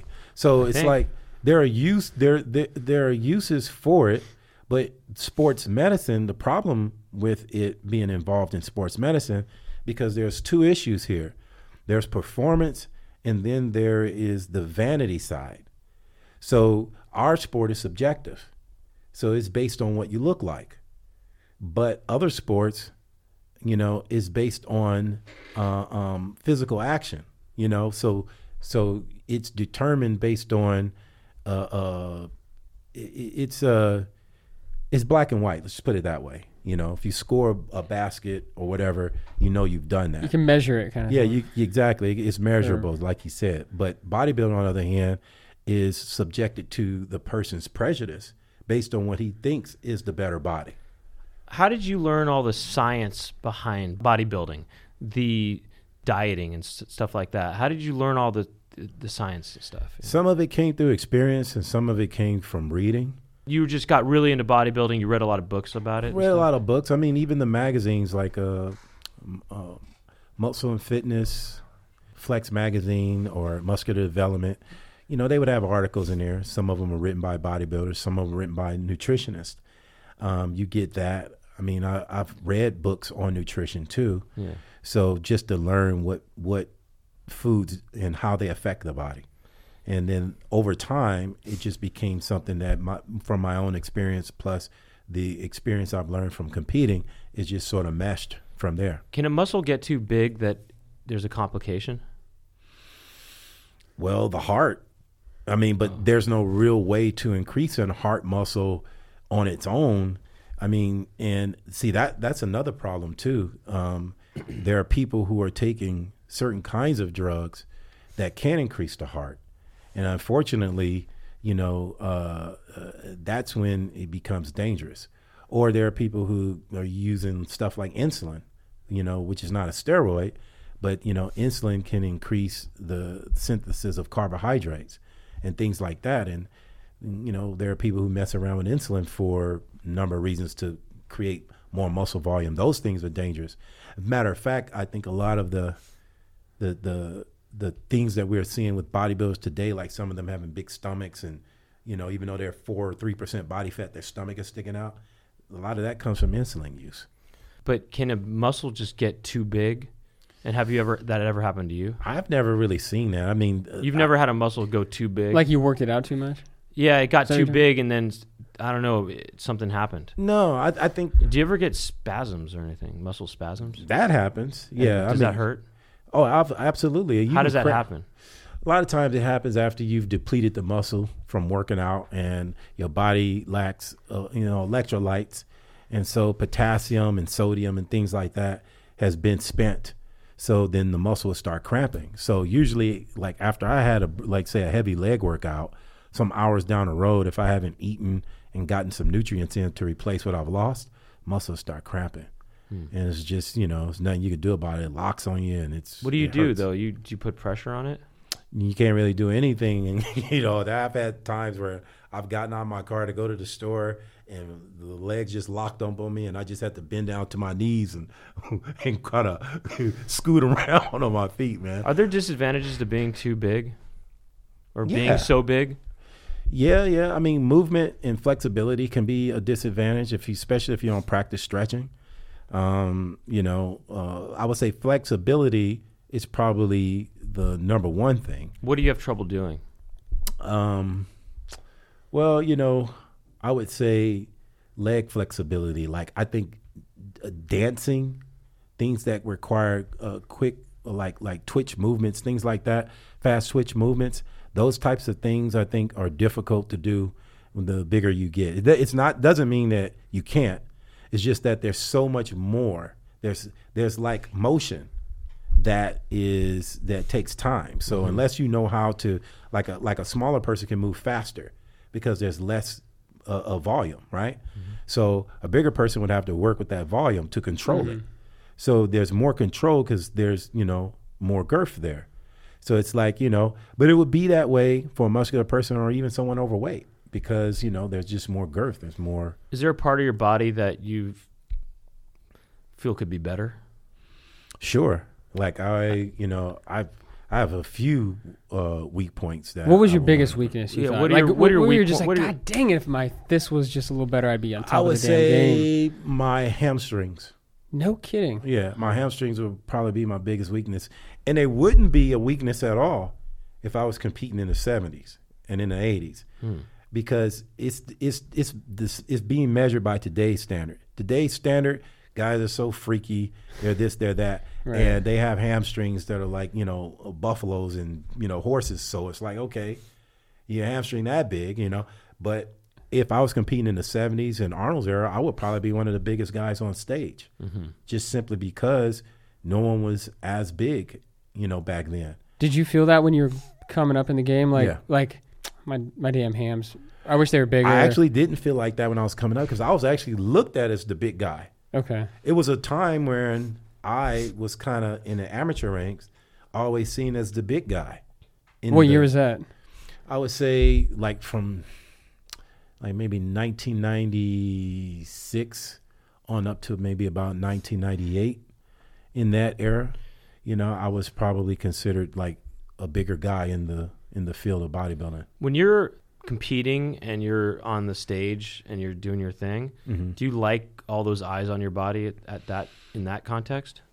No, that's the I, I still struggle with that, man. And matter really? of fact, my first contest, it was Mad Butterflies. I almost didn't go out on stage because I forgot. You know, I had all this picture in my head. You know, you see Arnold, he's so confident, he's cocky, he's having fun, playing, you know, jokes and everything. And I never thought about there's gonna be like probably a thousand people staring at you and you'd be basically in your underwear. Right. I didn't even think about that until I was backstage, until I was like maybe third or four uh, uh, guys in, in front of me. And I started like having, I started having really uh, real fear about going on stage because this was the first time I'm not, on, I'm going in front of people I know, people who've never seen me like completely from head mm-hmm. to toe. And it's it's my very first time, and I was always shy and reserved, so it was like yeah. man, I didn't think about that. I'm like, dude, I'm like out here in my underwear, right, man. Were you fifteen? Was that huh? Was that when you were fifteen? sixteen. And, and you won that thing. Uh, the first one, yeah. Mm-hmm. And did mm-hmm. you always do you when you went pro? And I still didn't like the idea of doing it. When you got I, your pro card, were you still self-conscious about showing your body like that? Yeah, I was always nervous about going out. It wasn't so much. It, it was more about, am I ready? I've always questioned, was I ready? Because but you, you know how you kind of like to cover up. Mm-hmm. Being self-conscious about people seeing your all your muscles, was that an issue when you were competing? It was an issue when I was competing because I was challenging myself to be better. Mm. I was a guy who, when I started competing, I did everything on my own. I did my diet. I didn't know about coaches and gurus helping people. Oh, did you get eventually have a coach? Yeah, as a matter of fact, that's how I won the Mister U S A. Hany Rambod was my coach. He's like one of, he's like the most popular like nutritionist out there right now. But at that time, he was just kind of making a name for himself by turning these amateurs pro, by getting them in really good condition. So at that time, I was doing okay. Before I met him, I was still like placing maybe top three. I was getting as high as top three, but you know, I still wasn't getting to that level of conditioning that would get me over the hump. There was always one or two or three people there that was a little bit harder than me. Now, what do they put on your body when you compete? It's an oil? It's an oil and, and sometimes they... it's a sheen. And what's the sheen? Is it, it adds some sort of color or something? W- well, the sheen is just to give like gloss. Oh, to gloss. The, yeah, to the body under the lights, so that you know you can really you know. Just some people's more. bodies, do they have a sort of tanner or something like that? They on do. There? They have spray tan backstage. They do like it's like like being in a used car shop, man. People backstage being sprayed. Does anyone? You know, yeah. do you, know what I mean? Do you get sprayed? Have you got? What do you I get? have, but it's it's some some of the spray tans are just the worst, man. It makes you just look muddy and everything, and then some are really great. And they put oil on there too, or the sheen. Yeah, some How some of the spray feel? tans don't need the oil though, because they like already the, have it in. Do you like the feeling of that sheen stuff? Uh, no, nah, not really, and I don't like the smell either, man. It's kind of kind of a oh like yeah a, yeah, it got a scent to it that I. Is it hard to wash off? It can be some of them, definitely, man. You know, you'll be scrubbing that stuff off for days, and then some of it dries into your skin, and it takes time to wear off because it actually tans your skin, just like a like if you went to a tanning uh, bed. Do you have to put it on your face too? D- it depends on how dark you are or how light you are mm-hmm. com- in comparison to your body. Does it cause pimples or anything? I've never known it to do that. Mm-hmm. I'm pretty sure there's some, you know, tanning where, you know, uh, the, the fluid may be, you know, may give you an affection or something like that. Do you, know? you look at a lot of people's bodies to just admire the their bodies? Uh, I would say some of the pros in the past. I would say I mostly admired all of the guys growing up. Like uh, I would say like Surge New Break, Sergio Olivia, Schwarzenegger, um, uh, some of some of the guys who are a little slightly older than me, like Flex Wheeler, Dorian Yates, um, you know those guys, Sean Ray, Lee Haney. They're, even Frank Zane and all those guys. Do you look, look at their bodies like they're works of art in a way? Yeah, do you I mean, think of bodybuilding as an art? I do, mm-hmm. I do. I see it as an as an art. It's subjective, and I look. Do you at, feel like you sculpt? You are sculpting your body. Mm-hmm. You do. Yeah. I kind of compare bodies to cars. It's like you, you know, you have Ferraris, Porsche, different that, and you know they all look good in their own way, and they all have their own kind of aesthetic to them. I kind of look at it like that, like. You know, and then there are these big trucks that you have that are, you know, that are there too, and they're imposing and, and whatnot as well. But, you know, I do look at some of the champions of the past and look at, because because the ideal physique is to say that every champion has something that makes them what they are, great or good. And you think about all of those attributes for yourself. Like, you know, some have more than others. But when you're looking and you're admiring different physiques, you oftentimes are saying, what do I lack that this person has? You know what I mean? And you're thinking about mm. how do I perfect my own physique in, in that way? When you look at a, a female bodybuilder, do you find that body type attractive? It depends on to what degree. They have different levels of it now. Like they have bikini, they have figure. They have women's physique, and they have bodybuilding now. Now, there were very few, very few bodybuilder women that I saw had an attractive body um, back in the day. I did, it's, it's not the body type that I favor, mm-hmm. but it's mostly because most of the female bodybuilders in the beginning wasn't using, you know, like the level of male hormones that they started using to enhance their bodies. So with that, you lose some of the femininity. So the earlier bodybuilders didn't wasn't didn't they looked feminine and they were muscular, but they looked muscular as a woman, you know, and that I'm fine with. But once it started to become more enhanced and it, you start masculinizing the mm-hmm. physique and the facial structure and all that kind of stuff, no, I mean, that's not appealing to me. So do you like muscles on women in a feminine way? Uh, yeah, I can. Mm-hmm. But that's, that's, that's not necessarily what I favor, though. Mm-hmm. I mean, I can, you know, be attracted to physiques of all types. Mm-hmm. You know, when it comes to women, it, you know, it just depends on what how I feel about it.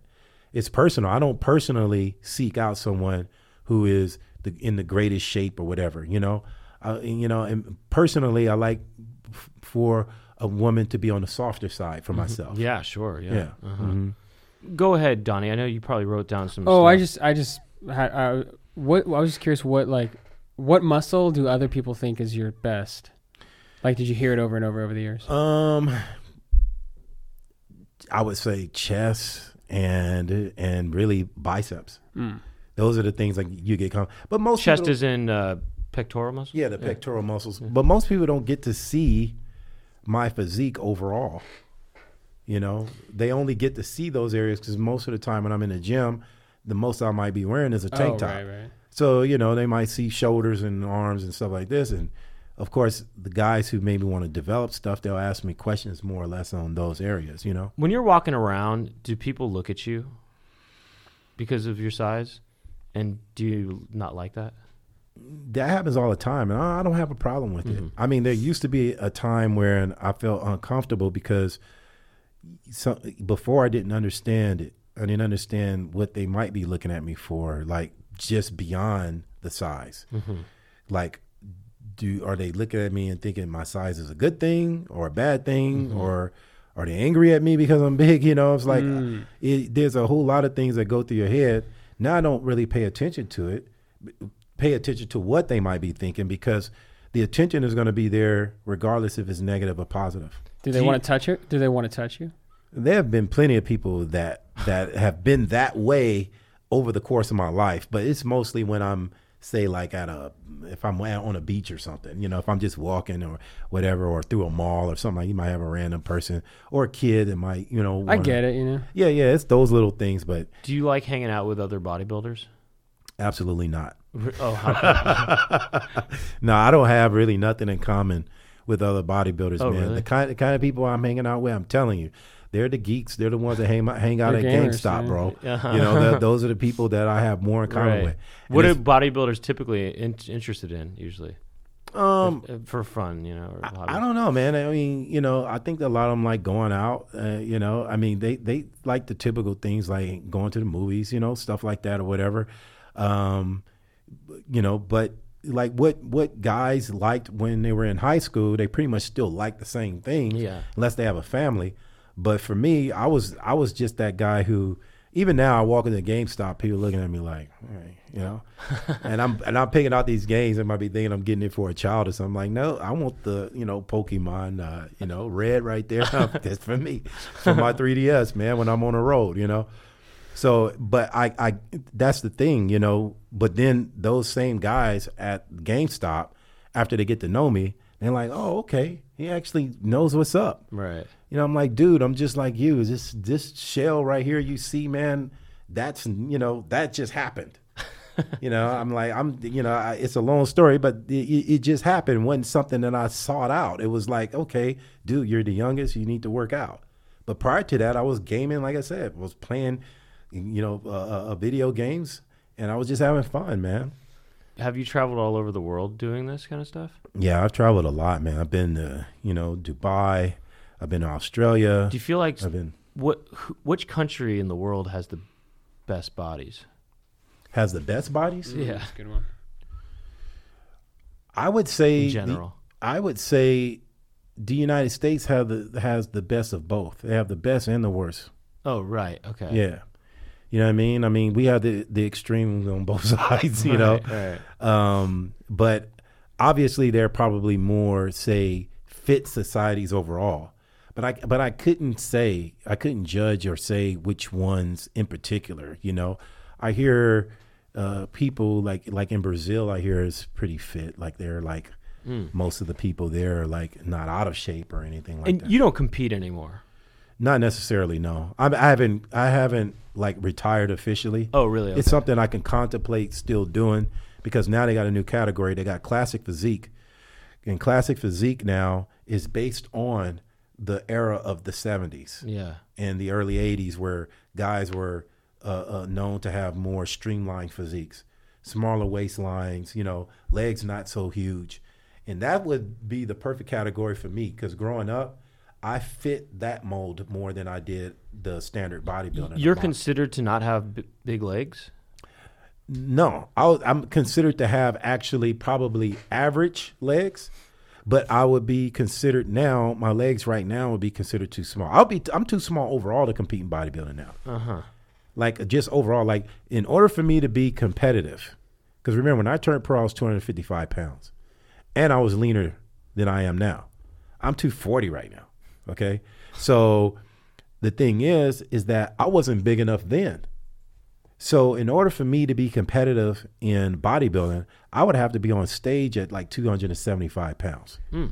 to be competitive against the elite bodybuilders of the Olympia. Do they, f- oh, sorry, do they mm. favor the bigger guys?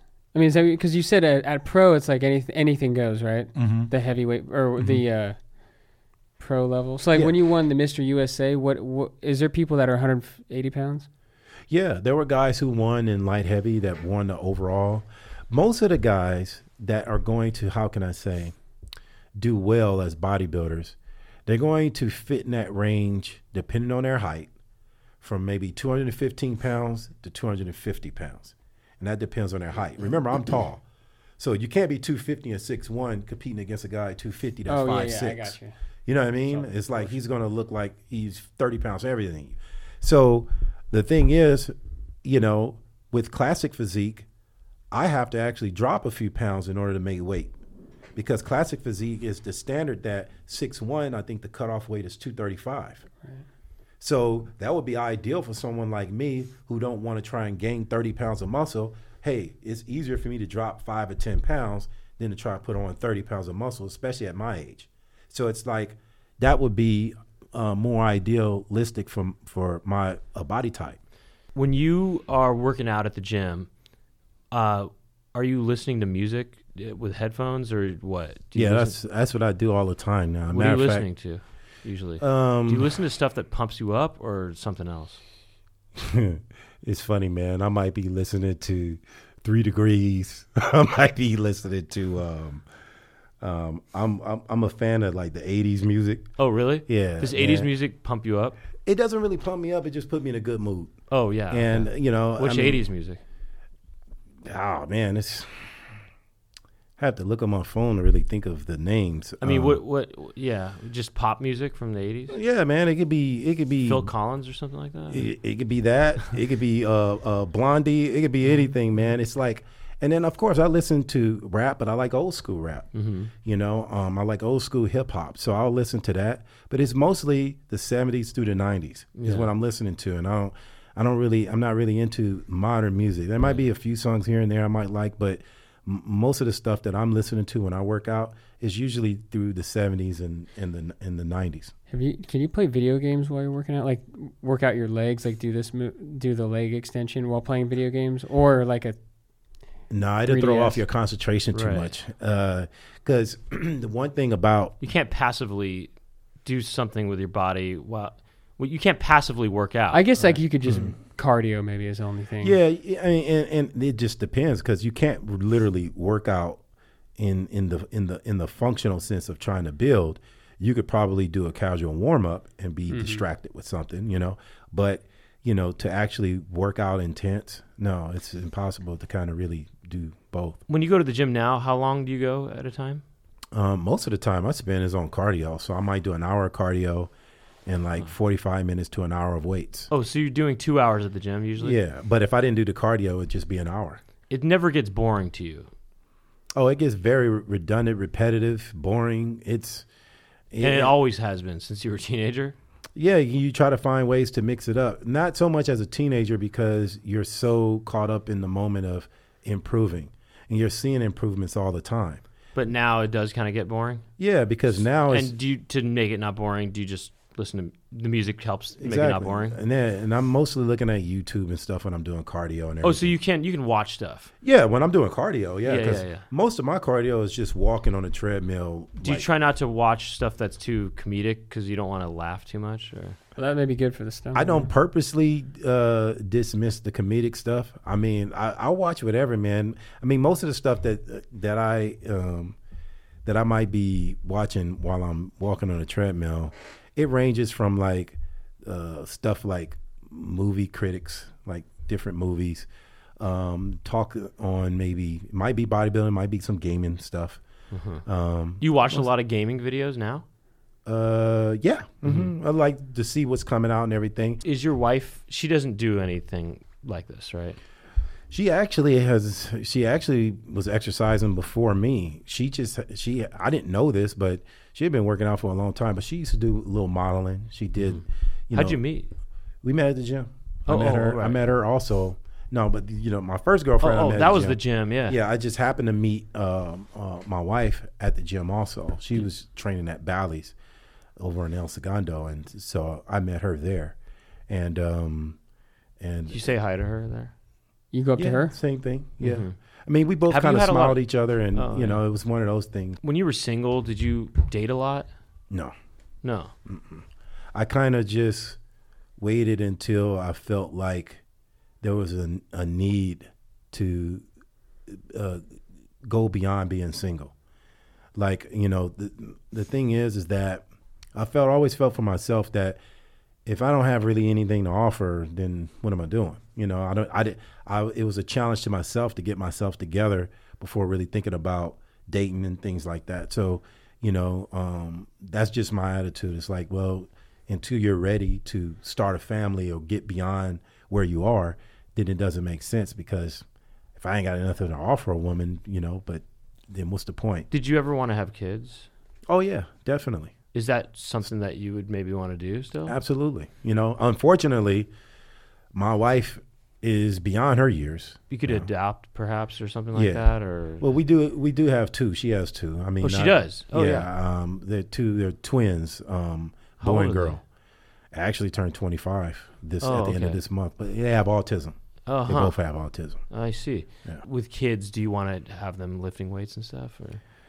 It wouldn't be something I would be against. Mm-hmm. It it would depend on, like, I think any type of... I think of, you would tell them, you know, you're going to be the smallest in the... In the would I drop that bomb yeah, on them? Nah, I'm just kidding. I, yeah, well, it depends, man. If it motivates them the right way, maybe. But I would say this. I think anything that, that is, revolves around health and fitness is a good thing. And I often tell, you know, uh, kids or young adults that come to me, I said, listen, you know, you really got to take advantage of the situation yourself. Your parents might not know the best way to feed you, so you have to start learning these things for yourself. And I would tell people oftentimes, I said, listen, we grow up and these kind of foods are marketed to us, cold cereals, you know, Cocoa Puffs, Fruity Pebbles, things like that.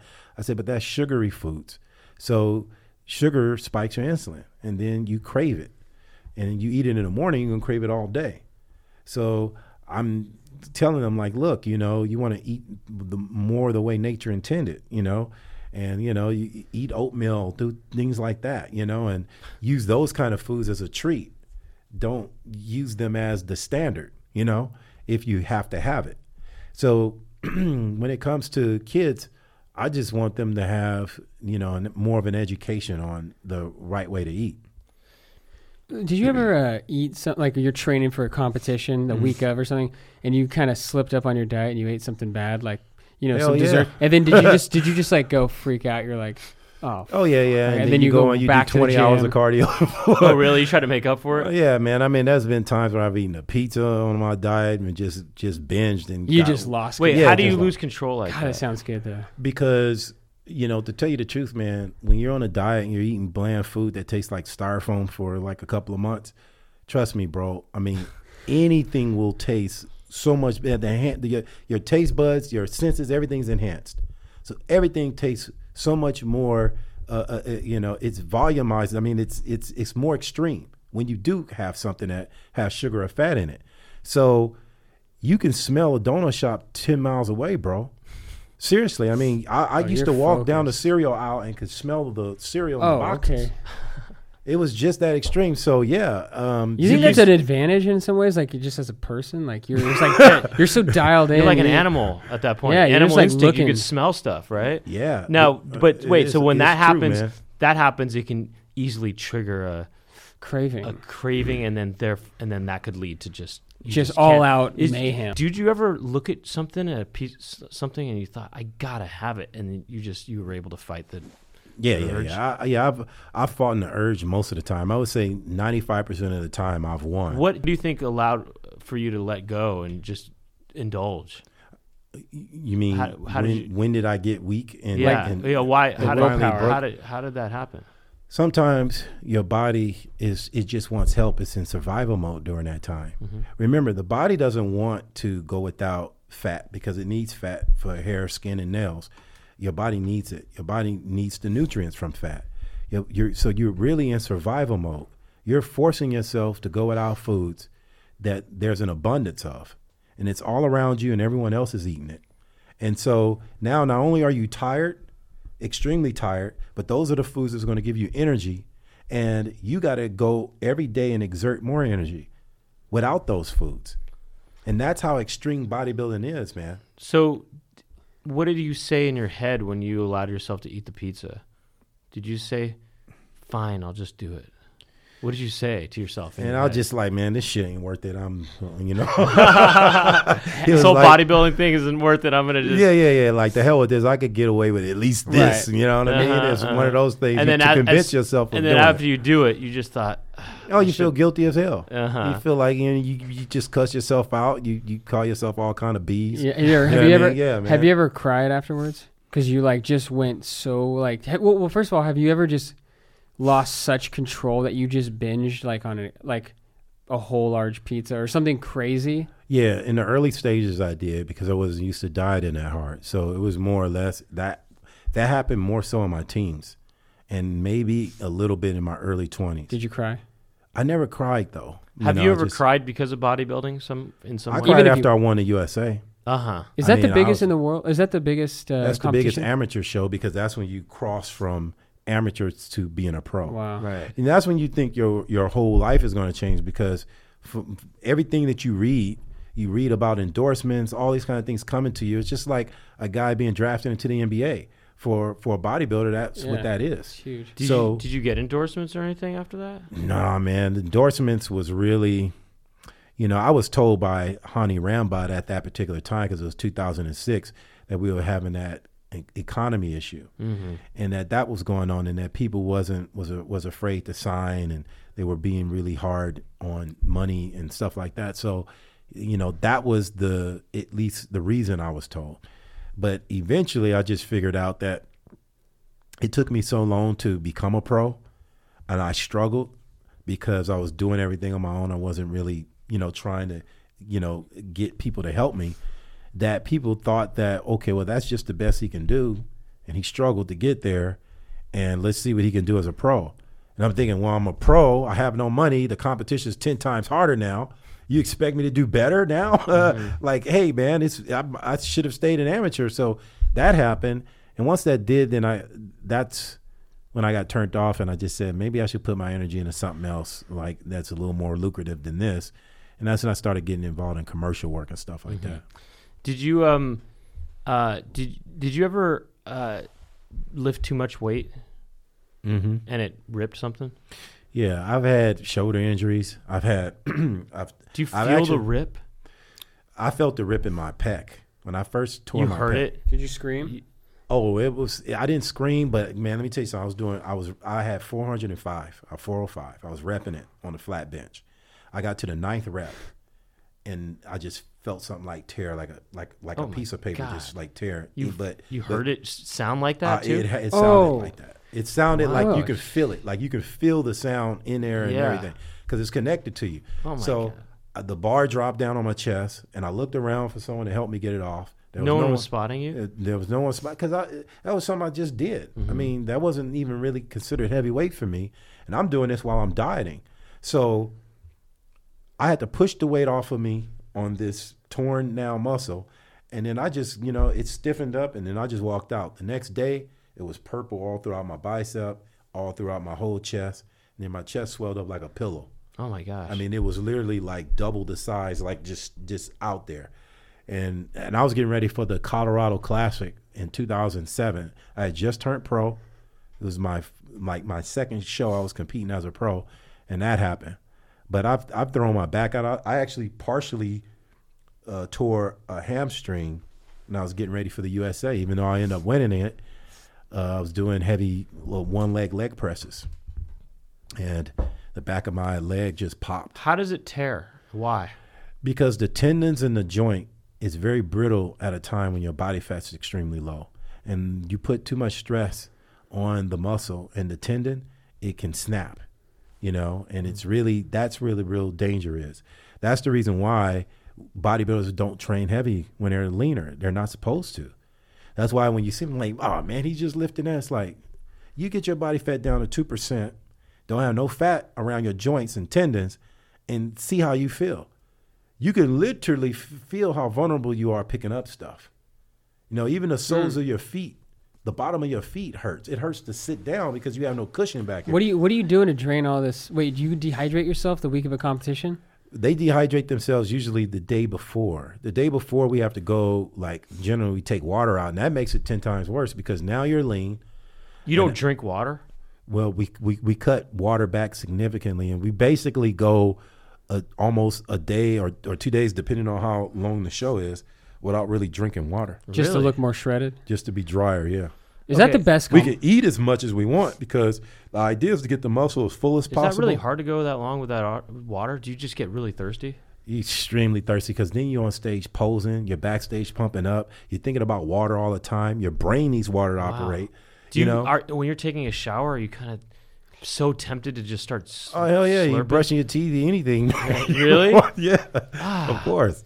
I mean, it's, it's it's so so. Water, the lack of water makes your muscles pop out more. It makes the skin drier, yeah. so then it makes the, the muscle much more crisp and dense looking. Yeah. Mm. So you get so thirsty, huh? Oh yeah, that's why those guys be passing out backstage. They'll be so dehydrated and tired from posing and flexing and all this, and after that long road of going without certain foods to give you energy for a long time, so not only at your weakest.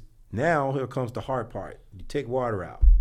After you're done with the competition, do you just drink a gallon That's of water? That's all I want to do, bro. I do mean, you I just, just go straight to the water? Just go straight to the water. Do they have water. water waiting for you? They have water backstage. They yeah. say, this is for you when you're done? Yeah, or and then you, you just go it. in, and what do you do? You just start chugging? Is it the best you thing? Just guzzling, man. I'll go to seven eleven, get a big gulp of icy and all that stuff and just go do you, crazy. Is, do you love it. water? Does this the, make you love water? Oh, hell yeah. I mean, it makes you makes you appreciate really it. appreciate water. Yeah, yeah, yeah, of course, uh-huh. man. You go without water for a couple of days, and you will definitely appreciate it. Do bodybuilders drink alcohol? They do, yeah. Is that really definitely. bad, though, for them? Um, not necessarily. I mean, they could casually drink alcohol. I mean, it's no it's no worse than anyone else drinking alcohol. It's just that we tend not to do it as frequent because we understand the effects of alcohol. I mean, just like we would understand the effects of drinking soda. How do you not drink water when you're showering with it? Well, you know, if it does get in your mouth, you just spit it out. Really? And yeah. does it pain you to spit it out? It probably would. Yeah. Hell yeah, man. I mean, especially if the water is kind of cold. But the, here's the thing. The thing is, man, is that at that particular time, you're so focused on the, the show that you know no one else is doing it. So the last thing you're thinking about doing is saying, well, water, really, right now? Right. You know what I mean? Like, I'm about to get on stage.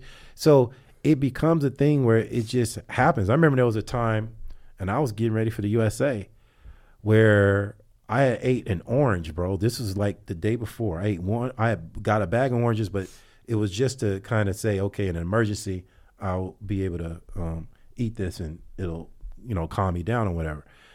And got a bag of oranges, ate one, and couldn't stop, ate the whole bag. Uh-oh. Ruined. You, you ruined, just took over. Yeah, ruined my condition. This was in two thousand one, the two thousand one it, U S A. And it ruined it? Ruined my condition. Oh, and you Made did. Made me hold water. No kidding. Yeah. Really? The first year I did it was two thousand. Wow. I got ninth place, okay? this is, That was actually good for my first time doing the U S A with no help. I got ninth place. The guy who got eighth, his name was Quincy Taylor. He ended up winning that show the next year. That year he won, I didn't make the top fifteen because I ate the oranges. Then wow. the very next year in two thousand two, I got fourth. I made the top five. Do you still no have oranges. Nightmares about that? The huh? orange situation? Did you, do you still think back about that? Does that haunt you? A friend of mine, he teases me about that, man. He always say, man, those oranges, because he was there with me when I did that. He was like, man, why did you do that? What was you thinking? I was like, dude, I was just, I was out of it. Does anyone, do you ever tell someone, like, stop me if I start going? Hell yeah. I, I said that at, right after that happened, you know, and, you know, I mean, but that's the thing, man. I, you, you have those moments, but, you know, you're in Vegas. It's hot as hell. You're dehydrated and you can't drink. I mean, you really are craving something to drink in Vegas because it's so hot. But that's what happened in two thousand two. Dude, those oranges just taste so man, they nice. Were, they were they were beautiful, man. Yeah, beautiful oranges. Yeah, that's so good. But I never did it again. That was the last time I had a a, a breakdown like that. Do you ever get rageful when you can't, when you have to restrict yourself like that? When you can't drink, do you start getting irritable? Uh, yeah, but you have le- low energy, bro. You can't really. Oh, oh no, okay. The, the, you know what, what? What we mostly do is lay in a cool room, and we don't move. For how long? For as long as we can, like, until we're like ta- called to go to a meeting or if it's time to eat or something like that. We no don't want to do anything but lay down with our feet up in a cold room. But this goes on for a day or two. Like a day or two, yeah. And and oh. Does muscles keep you warm? They do. They do. They can keep you more warm. Yeah. So do you feel like you don't get cold easily? I don't get, yeah, nearly as cold as easy as maybe the average person. Mm-hmm. And people that are even like next to me, it's, man, you know, your body's real warm or whatever because the muscles generate heat. Do you feel mm-hmm. like you're a superhuman? I don't feel superhuman, especially now, mm-hmm. you know. There was a time where I felt like maybe a demigod. But did you ever get like kind of like for one moment, did you lose yourself to the like co- cockiness or arrogance? Like did yeah. it change you ever when you did yeah. feel like, yeah, and you caught yourself and checked because you seem like you check yourself all the yeah time. Yeah, when I was younger I would say maybe probably around eighteen or nineteen, you know, I was kind of feeling myself at that particular time. Did it turn you on that you felt powerful? You mean during the age of eighteen and nineteen? Yeah. When I it, it really wasn't so much of a power thing. It was more like, okay, I'm improving, I got this, I'm building muscle, everyone's talking crap. Like, you ain't gonna be able to get big, and I'm proving them wrong kind of thing. Did it kind of get you off sexually in a way? I don't, I can't really, I don't know how to answer that. I, don't, I, would, I wouldn't say that, but I will say that my health, I would say, certainly gave me an improved boost of of energy for the opposite sex. For sure. Oh, really? You know? Oh, most definitely, man. Because the better you eat, the the more healthy the body functions, the more everything is is just better. It's more enhanced. Everything works and functions better. Uh-huh. Mm-hmm. And I've and I know the difference because when I've fallen off and not eating right and everything like that, I feel lethargic. I feel down. You know, things are different. Mm-hmm. You know, so there are times when yeah, you feel so much better and so. Like uh, uh, uh, confident within yourself, you know. Yeah. Mm-hmm. When you were nineteen and you were like Usually. feeling yourself, mm-hmm. did you think I'm gonna be the best in the world? I'm gonna be, I'm gonna be better than Arnold Schwarzenegger. Nah, man, I, it really was Schwarzenegger the pinnacle. He's the, I would say, the most popular and iconic bodybuilder, but he doesn't hold a record for most Olympias. Mm-hmm. He used to. He had the record as for seven, and then Lee Haney. Uh, came in nineteen eighty-four. From nineteen eighty-four to nineteen ninety-one, he won eight, and then uh, uh, Bronny Coleman tied. Have eight. You ever met Schwarzenegger? I haven't met him yet. Would you like to? Yeah, definitely, yeah. definitely. I, I talk to his son all the time. Oh, really? Yeah, Joseph Banya. He comes down to uh, Shore Bar where I work sometimes. He's, What's he? How big is he? He's pretty big. He's um he, he he really reminds me of his father. Yeah, yeah. He really looks like him, man. He's like. He's kind of like a younger version of, mm. of, of Schwarzenegger, but he's really cool, real cool kid. What Dude. kind of car do you think you are? Did you say that pe- bodies are like cars? What kind of or what kind of car do you think you, or would you want to be? And what kind of car is Schwarzenegger? And also? What kind of car am I? And me too. Okay, I don't really know a lot of different models, but um, you know, I would consider myself a Ferrari. Ooh, no, no, no, no, a Lamborghini. Why? Huh? Why? Because that's my favorite car. Nice. No, seriously, it is my favorite that's car. Cool. I love Lamborghini. But does okay. it match your like? Does it match your body? Does it?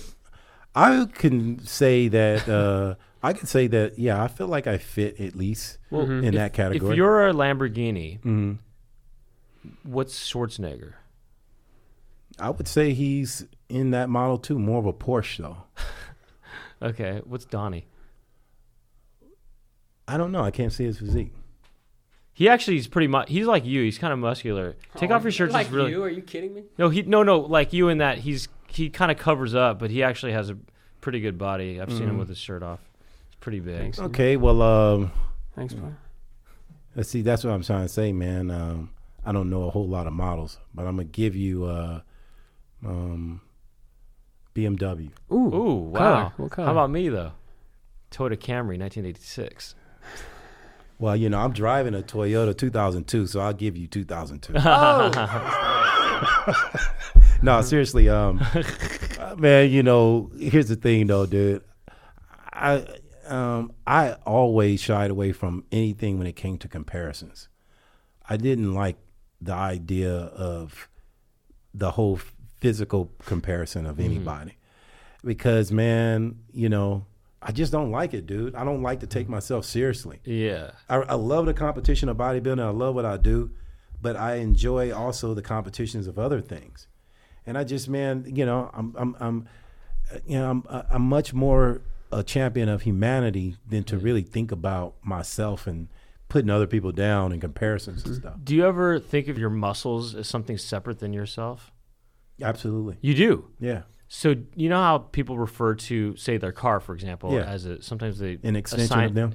No, not an extension. Is they call it a, they call it a her. You know, they say, oh, oh she's, yeah, yeah. she's running pretty well or mm-hmm. whatever. Do you ever refer to your muscles as a her or she? Do you say, oh yeah, she's, or your, you know, oh yeah, my girls are, or whatever you want to say, or do, or the, or do you call them the boys too, or whatever? Are, no, I, are your muscles? Yeah, do you, you call saying. them girls or boys or something like that? I, or do you refer to your body as a she? Oh yeah, she's looking pretty good today. I've never nicknamed any, you know, my body like that, man. Uh-huh. I used to play around like with my biceps and stuff. And, oh, really? And, you know, and talk to them. And you did? That. No, just as a joke. Yeah, yeah, yeah. You know yeah. what I'm saying? Because that's what. You're expected to do, huh? Did they have names? They never had names. It's just, you know, just just playing around with the whole gun issue and stuff like that. But oh, you call them the guns? Yeah, yeah. I actually did an article in Muscular Development. It was called Guns in the Hood. They did an article on me anyway. Oh, yeah. Because, you know, of my background, where I came from, and then they were just talking about me growing up as a bodybuilder and things like that. But you grew up in South Central? Mm-hmm, pretty yeah. much. I mean, I, I spent time in pretty much, I mean, my younger years were spent in Hollywood. Yeah. Like, I was raised in Hollywood, too. So it's like I've, like, kind of moved around mm-hmm. a lot, you know. What's the best compliment you ever had about your body? That you were just like, God, that, you know, that was the best best thing I've ever heard. That's that, perfect. Someone saying that, you know, you're, like, the perfect specimen. Okay. That so, kind of someone thing. Someone said that? Yeah, someone said that actually recently. I, you are the s- perfect specimen of a man's body. Pretty much in that in yeah. that way, but... Man, you know, the thing is, I love compliments, but at the same time, they never really get to me like that, dude. It's more like I like the compliments, but, you know, I don't really like to dwell on it. Did your middle brother ever compliment you? Yes. Yeah. Yeah. He's, we, we, I think we've complimented us. Uh, uh, uh, uh, we compliment each other more now that we're older yeah. than we ever did when we were younger. Is there some sort of validation there because he's the one who kind of started it all? Oh, yeah, of course. I mean, I, I really do look up to, you know, I look up to him because he's uh, he's been an inspiration for me, whether it was directly or indirectly, you know. And, you know, I actually appreciate what he did because eventually I don't know how soon I would have started had he not said those things. So yeah, do you think that if he didn't say that stuff, you would have got into bodybuilding anyway? I would have eventually, yeah. but I don't think I would have started at ten. Yeah. I think it would have probably came around more like, like around fourteen, fifteen maybe. I think I would have probably started thinking about those things. You said like, you were kind of chubby at one point? Yeah. I went through a chubby stage between twelve and thirteen. Yeah. Because hmm. I was just eating. I was eating and, you know, even though I was lifting weights, it was like bulk. Yeah. So people saw me. But I had a chubby face, mm-hmm. but I was still like getting bigger. So it was like it was like Donkey Kong Junior, bro. You know, I was at this baby muscle everywhere. So it was, it was just kind of it was kind of like that, man. You know what I mean? You ever look at an animal like a? Is there an animal that you look at and you're like, God dang, that thing has got some good muscles? Yeah, yeah. Is there any any in, in particular? No, no, you don't have to. What I animal mean, are you, and what is Schwarzenegger, and what is Donnie? My, no, I'm just kidding. I mean, b- buffaloes are muscular. Horses are muscular. Do you admire animals' bodies the yeah. way you admire people's bodies?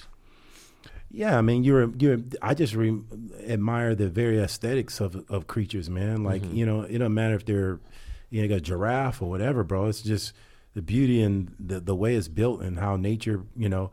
Provided it its look and because, distinction. Because of your focus on bodies, mm-hmm. do you feel like you have an appreciation, not just for muscular bodies, but just in general, do you find the human figure, or if not just human figure, but do you feel, find the figure in everything, even non-living things? Mm-hmm. Do you feel like you have a, a more of a heightened awareness of the like physical shape of things, of everything, you know?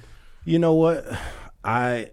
If if I do, it's not something that I really think about that, you know, like like a, there's some sort of gift of seeing things or whatever. Um, honestly, to tell you the truth, you know, I think that the the the male body is the ugliest thing ever. You know, when I see it, especially like if I'm in a locker room or something, I'm like, man, I want to get the hell out of here. Mm-hmm. You know, I don't want to see anybody, you know. Yeah. So now, you know, only to, only time I'm really focused on the male is when I'm looking at myself and I'm thinking about is, do I need to be leaner for this commercial shoot? Do I want to be more conditioned? Do I want to be bigger? You know, that's the only time I'm even thinking about like what I look like in the mirror, you know? Um, but no, I don't, I don't, to tell you the truth, photos of the bodybuilders of the past when they're in their prime condition was something that motivated me to seek more of perfection in myself. But I didn't look at them just to be looking at them to admire their physiques. I had a purpose, you know? And some stu- stuck with me more than others because I felt I had more in common with some than others. Like Schwarzenegger, Flex Wheeler, these guys, they they were more, I were more had more in common with them. So, you know, but outside of that, man, I mean, like I said, I think the the the the, the male body is ugly. It turns, it's like, ah, man, I want to see it, you know? Real quick rapid fire, like just a couple. Mm-hmm. Yeah, just have rapid you ever fire. Been asked to do a private show at like someone's house to, to perform like flex and all that? Yeah, I've, I've been asked that. And you got really? Yeah. You get paid for it and all that? I didn't do it. Oh, you didn't do oh, it? No. You, but what do they want? Say no to that? Yeah, I would just say no, just because I don't want to actually ever, you know, make money for private shows and stuff like that. Hmm. What do they, you would just go to some, somebody, some party and just and just flex? And they would. It, it could be that, or it could just be that they want some one-on-one type of thing. You know, I see, I see, I see. You know, yeah. You've been offered that one-on-one time? Yeah, yeah. Oh wait, by who? Just by people that are like at these shows and stuff like that. Wait you a know? second. Who? Sometimes who, they come and they introduce. What do they look themselves. Like? Are they male, female? No, they were male, and sometimes oh, male. they would come and introduce themselves as like either photographers or just people who are fans of the sport. And then when they get to know you, then they want to offer you money for other things. You know, it happens. Really? Like yeah. It, what do they offer you? It might just be five hundred dollars. They might want to put oil on you or something like that. Oh, okay. Interesting. Yeah, or pose Whoa. and do all these kind of things. They're all kind of videos. What's the like highest on, offer you ever got? Um, I've never really been offered that that often, but yeah, it was like maybe one thousand dollars for that. To do what? Oil your body? Just like to come and do a private show of posing and stuff. Huh. Just one-on-one. Mm-hmm. Interesting. Huh. But that happens you, all the time. Are, do you know anybody who does accept those offers? Uh, I know that there are videos on, you know, porn videos. Oh, yeah. Where oh. people have done that, and they've been exposed to the industry, and they've talked about how that um, this has hurt their career or they can't. Do they, you know, do they have to be naked in those kind of sh- little showings? I don't know if they were necessarily naked, but they were doing things that was just kind of more X-rated, you know? Um, and so, and that's why you got to be careful, because if something like that does happen and it gets out, you know, it can hurt you in other areas. Do you just say, hey, ways. no thanks? Do you just, what do you Yeah, yeah, yeah. I don't, you know, it's not like I'm trying to, you know, like, you know, intimidate them and make them feel like, you know, I'm angry about right, the right, suggestion right. of it. But yeah, man, I mean, because like I said, again, my attitude was, man, I'm a gamer. Mostly I was gaming before I was bodybuilding. So I'm like, dude, that's me all the way there. So it's like that kind of talk is foreign. It's like, if I'm not doing a show, if I'm not doing a commercial, I'm going home and play my games. Right. And that's it, man. It's like all this other stuff, like y'all can have that. I'm out of here. Yeah. You know? How does your body respond in the pool? To pool? Like when you're in the water, do you do you like sink or do you? F- I used to be a pretty good swimmer, man. Um, I just mean like the mu- like a big mu- like a muscular dense muscle. Like I don't know. Yeah, yeah, yeah. Is it well, buoyant? I would say this. It's uh, for me, it's harder to float. Okay. Because the muscle is weighty. Mm-hmm. It's like having weights on yeah. it. Yeah. It's dragging you down. Right. That's what I was thinking. Yeah. That's how okay. It is. Does it make it harder to swim then? I wouldn't say it makes it harder to swim, but it doesn't definitely makes it harder to float, because you got to constantly use your muscle to keep you leveled. You know, there's no sponginess to it. It's just like it's like pounds just dragging you. You know what I mean? How do you learn how to pose? Like for these, you know, the body, oh, right. the, yeah, all yeah, the yeah. posing. Yeah, like, where do you do, learn? Do you that? Just do it yourself? Uh, well, you study posing videos. Is what I've done. Oh yeah. And I've watched a lot of routines on on videos from bodybuilding. And the way I do it is I always close my eyes, and if I have a full-size mirror, and I strike the pose, and when I open my eyes, and if the pose is correct in alignment, then I know I'm doing it right. And I try to do that until it becomes instinctive. Do you ever invent like an, a new pose, or does you try to you try to become creative with transitions? Okay. Like uh, if I was to actually do a routine now, it would probably be some of my best ever, because I haven't put on a show like I could, and I and I've and I've hesitated to do it, because I said if I do it, I want to be in front of the biggest stage, either the Olympia or the Arnold Classic, and I said until I make it there, to where it could really be appreciated and get seen, I'm not going to do any of those exciting type of routines. What's your favorite pose? I think one of the best poses for me is the double bicep. How does that go? It's basically like the the pose you see with Arnold. Oh, mm-hmm. Both arms up, flexed. Now and then, but do you turn your fists outwards like this, or or inwards? How no, they're that? mostly inward, but they're uh-huh. in because it contracts the bicep and it it helps the bicep oh. flex and peak. But sometimes people do it like that, right? Yeah, the out, with the you know, that's Bowser though, man, from the group. Um, you know, uh, from uh, uh, uh, I, I forget the name of the group. Um. But, you know, rock and roll days, he used to do that, you know, mm. that thing with his arm. But, um, when you, but, but when most, you, okay, go ahead. Mm, go ahead. When you, so when you flex those biceps, do mm. you also f- flex the every part of the muscle, like yeah, your abs the, the too? The legs have to be flexed. The abs, you're either doing a vacuum. Why do you like know, this the most? Huh? Why do you like this the because most? Because it displays the entire symmetry of the body. Uh-huh.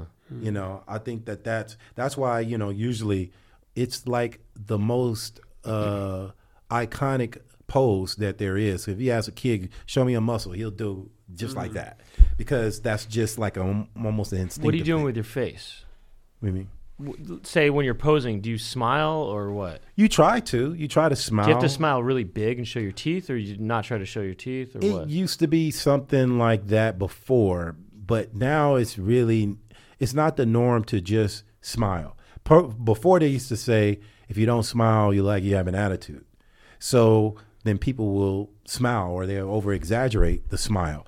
But now it's not so much. You're not really being judged the same way. The standard has changed a little bit over time. What do you like to do with your face when you're posing?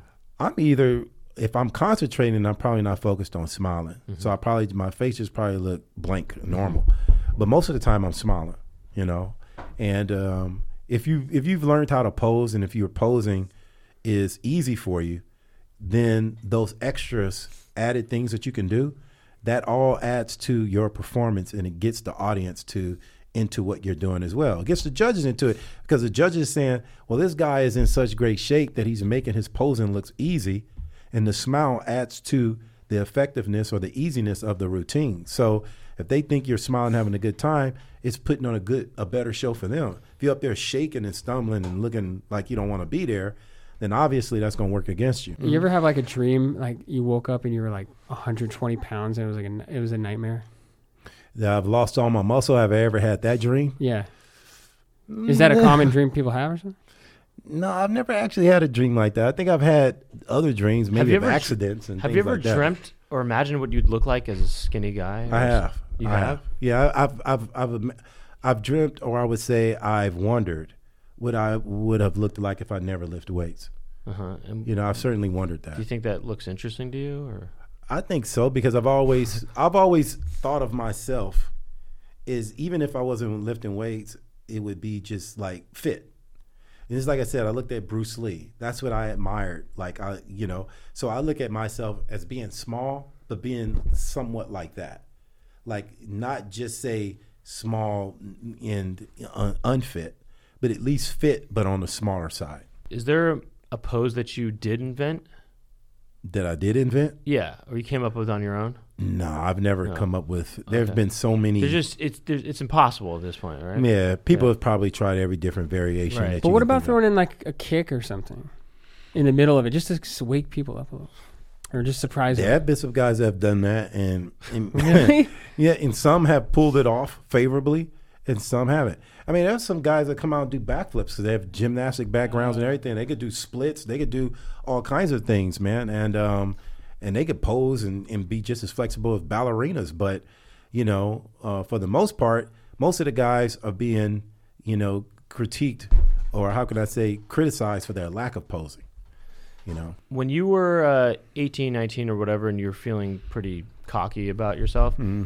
what put yourself in check to not feel that way?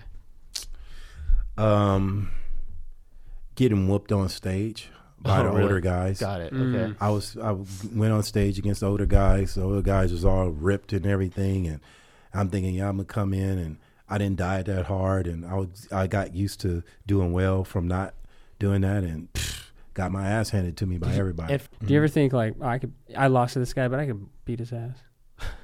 Like kick his ass? Yeah, you ever think that? Like, oh, I could be his ass. No, yeah, whatever. I've actually thought that. That's funny. You did when you were That's younger? That's so funny. No, no, no. I was, I was just messing with you. Oh, yeah. yeah oh, yeah. I really thought yeah. that. Okay. Will you always be big for your whole entire life? I think that... As I, you get older, are you going to get smaller? Or what's going to happen? Yeah, I mean, I think it's a gradual process. Even now, I could put weight on. I just don't desire to do that now. Like, if I wanted to just put some of the size that I don't have now... If I wanted to do that, I could, because I eat less on purpose, because I'm not a, I'm not the kind of person who's trying to force the issue anymore. Do you think that your bigger but, structure, is that always going to remain for the rest of your life because of the work you did earlier? Yeah, I think that the it'll bone, never go away. Yeah, the bone density and everything. You you really change, because what happens is, here's the thing: when you start lifting weights, everything accelerates. Your growth hormone levels accelerate. Your testosterone levels accelerate, and that in turn changes your whole body frame, because it is changing the bone density itself. So your frame is going to be thicker and denser than the average person that doesn't lift weights. Okay. So what will your body look like at, say, age seventy-five? seventy-five, I'll probably be a lot thinner than I am now. I would say at least uh, thirty pounds lighter, mm-hmm. and probably... Will your muscles be smaller? They would be smaller, of course, because I'll be thirty pounds lighter, but I'll be a more of a, I'll be a thinner version of myself. Huh. And what do you think your body will look like at, say, age ninety? Age ninety, that's when things, depending on how active you are, your muscle starts to atrophy. The less use you can, you give your muscles, and the less hormones that your body has to preserve those muscles, the more eventually you decay, and, and the atrophy starts to take place. Now... As someone who's for most of their life always been a bigger person, mm-hmm. how do you feel about becoming smaller as you get older? I think as it, it happens so gradually, you probably well, just no, as you get bigger gradually. Yeah, it's probably one of those things that you you uh, adjust or adapt to each stage as it starts to happen. Uh-huh.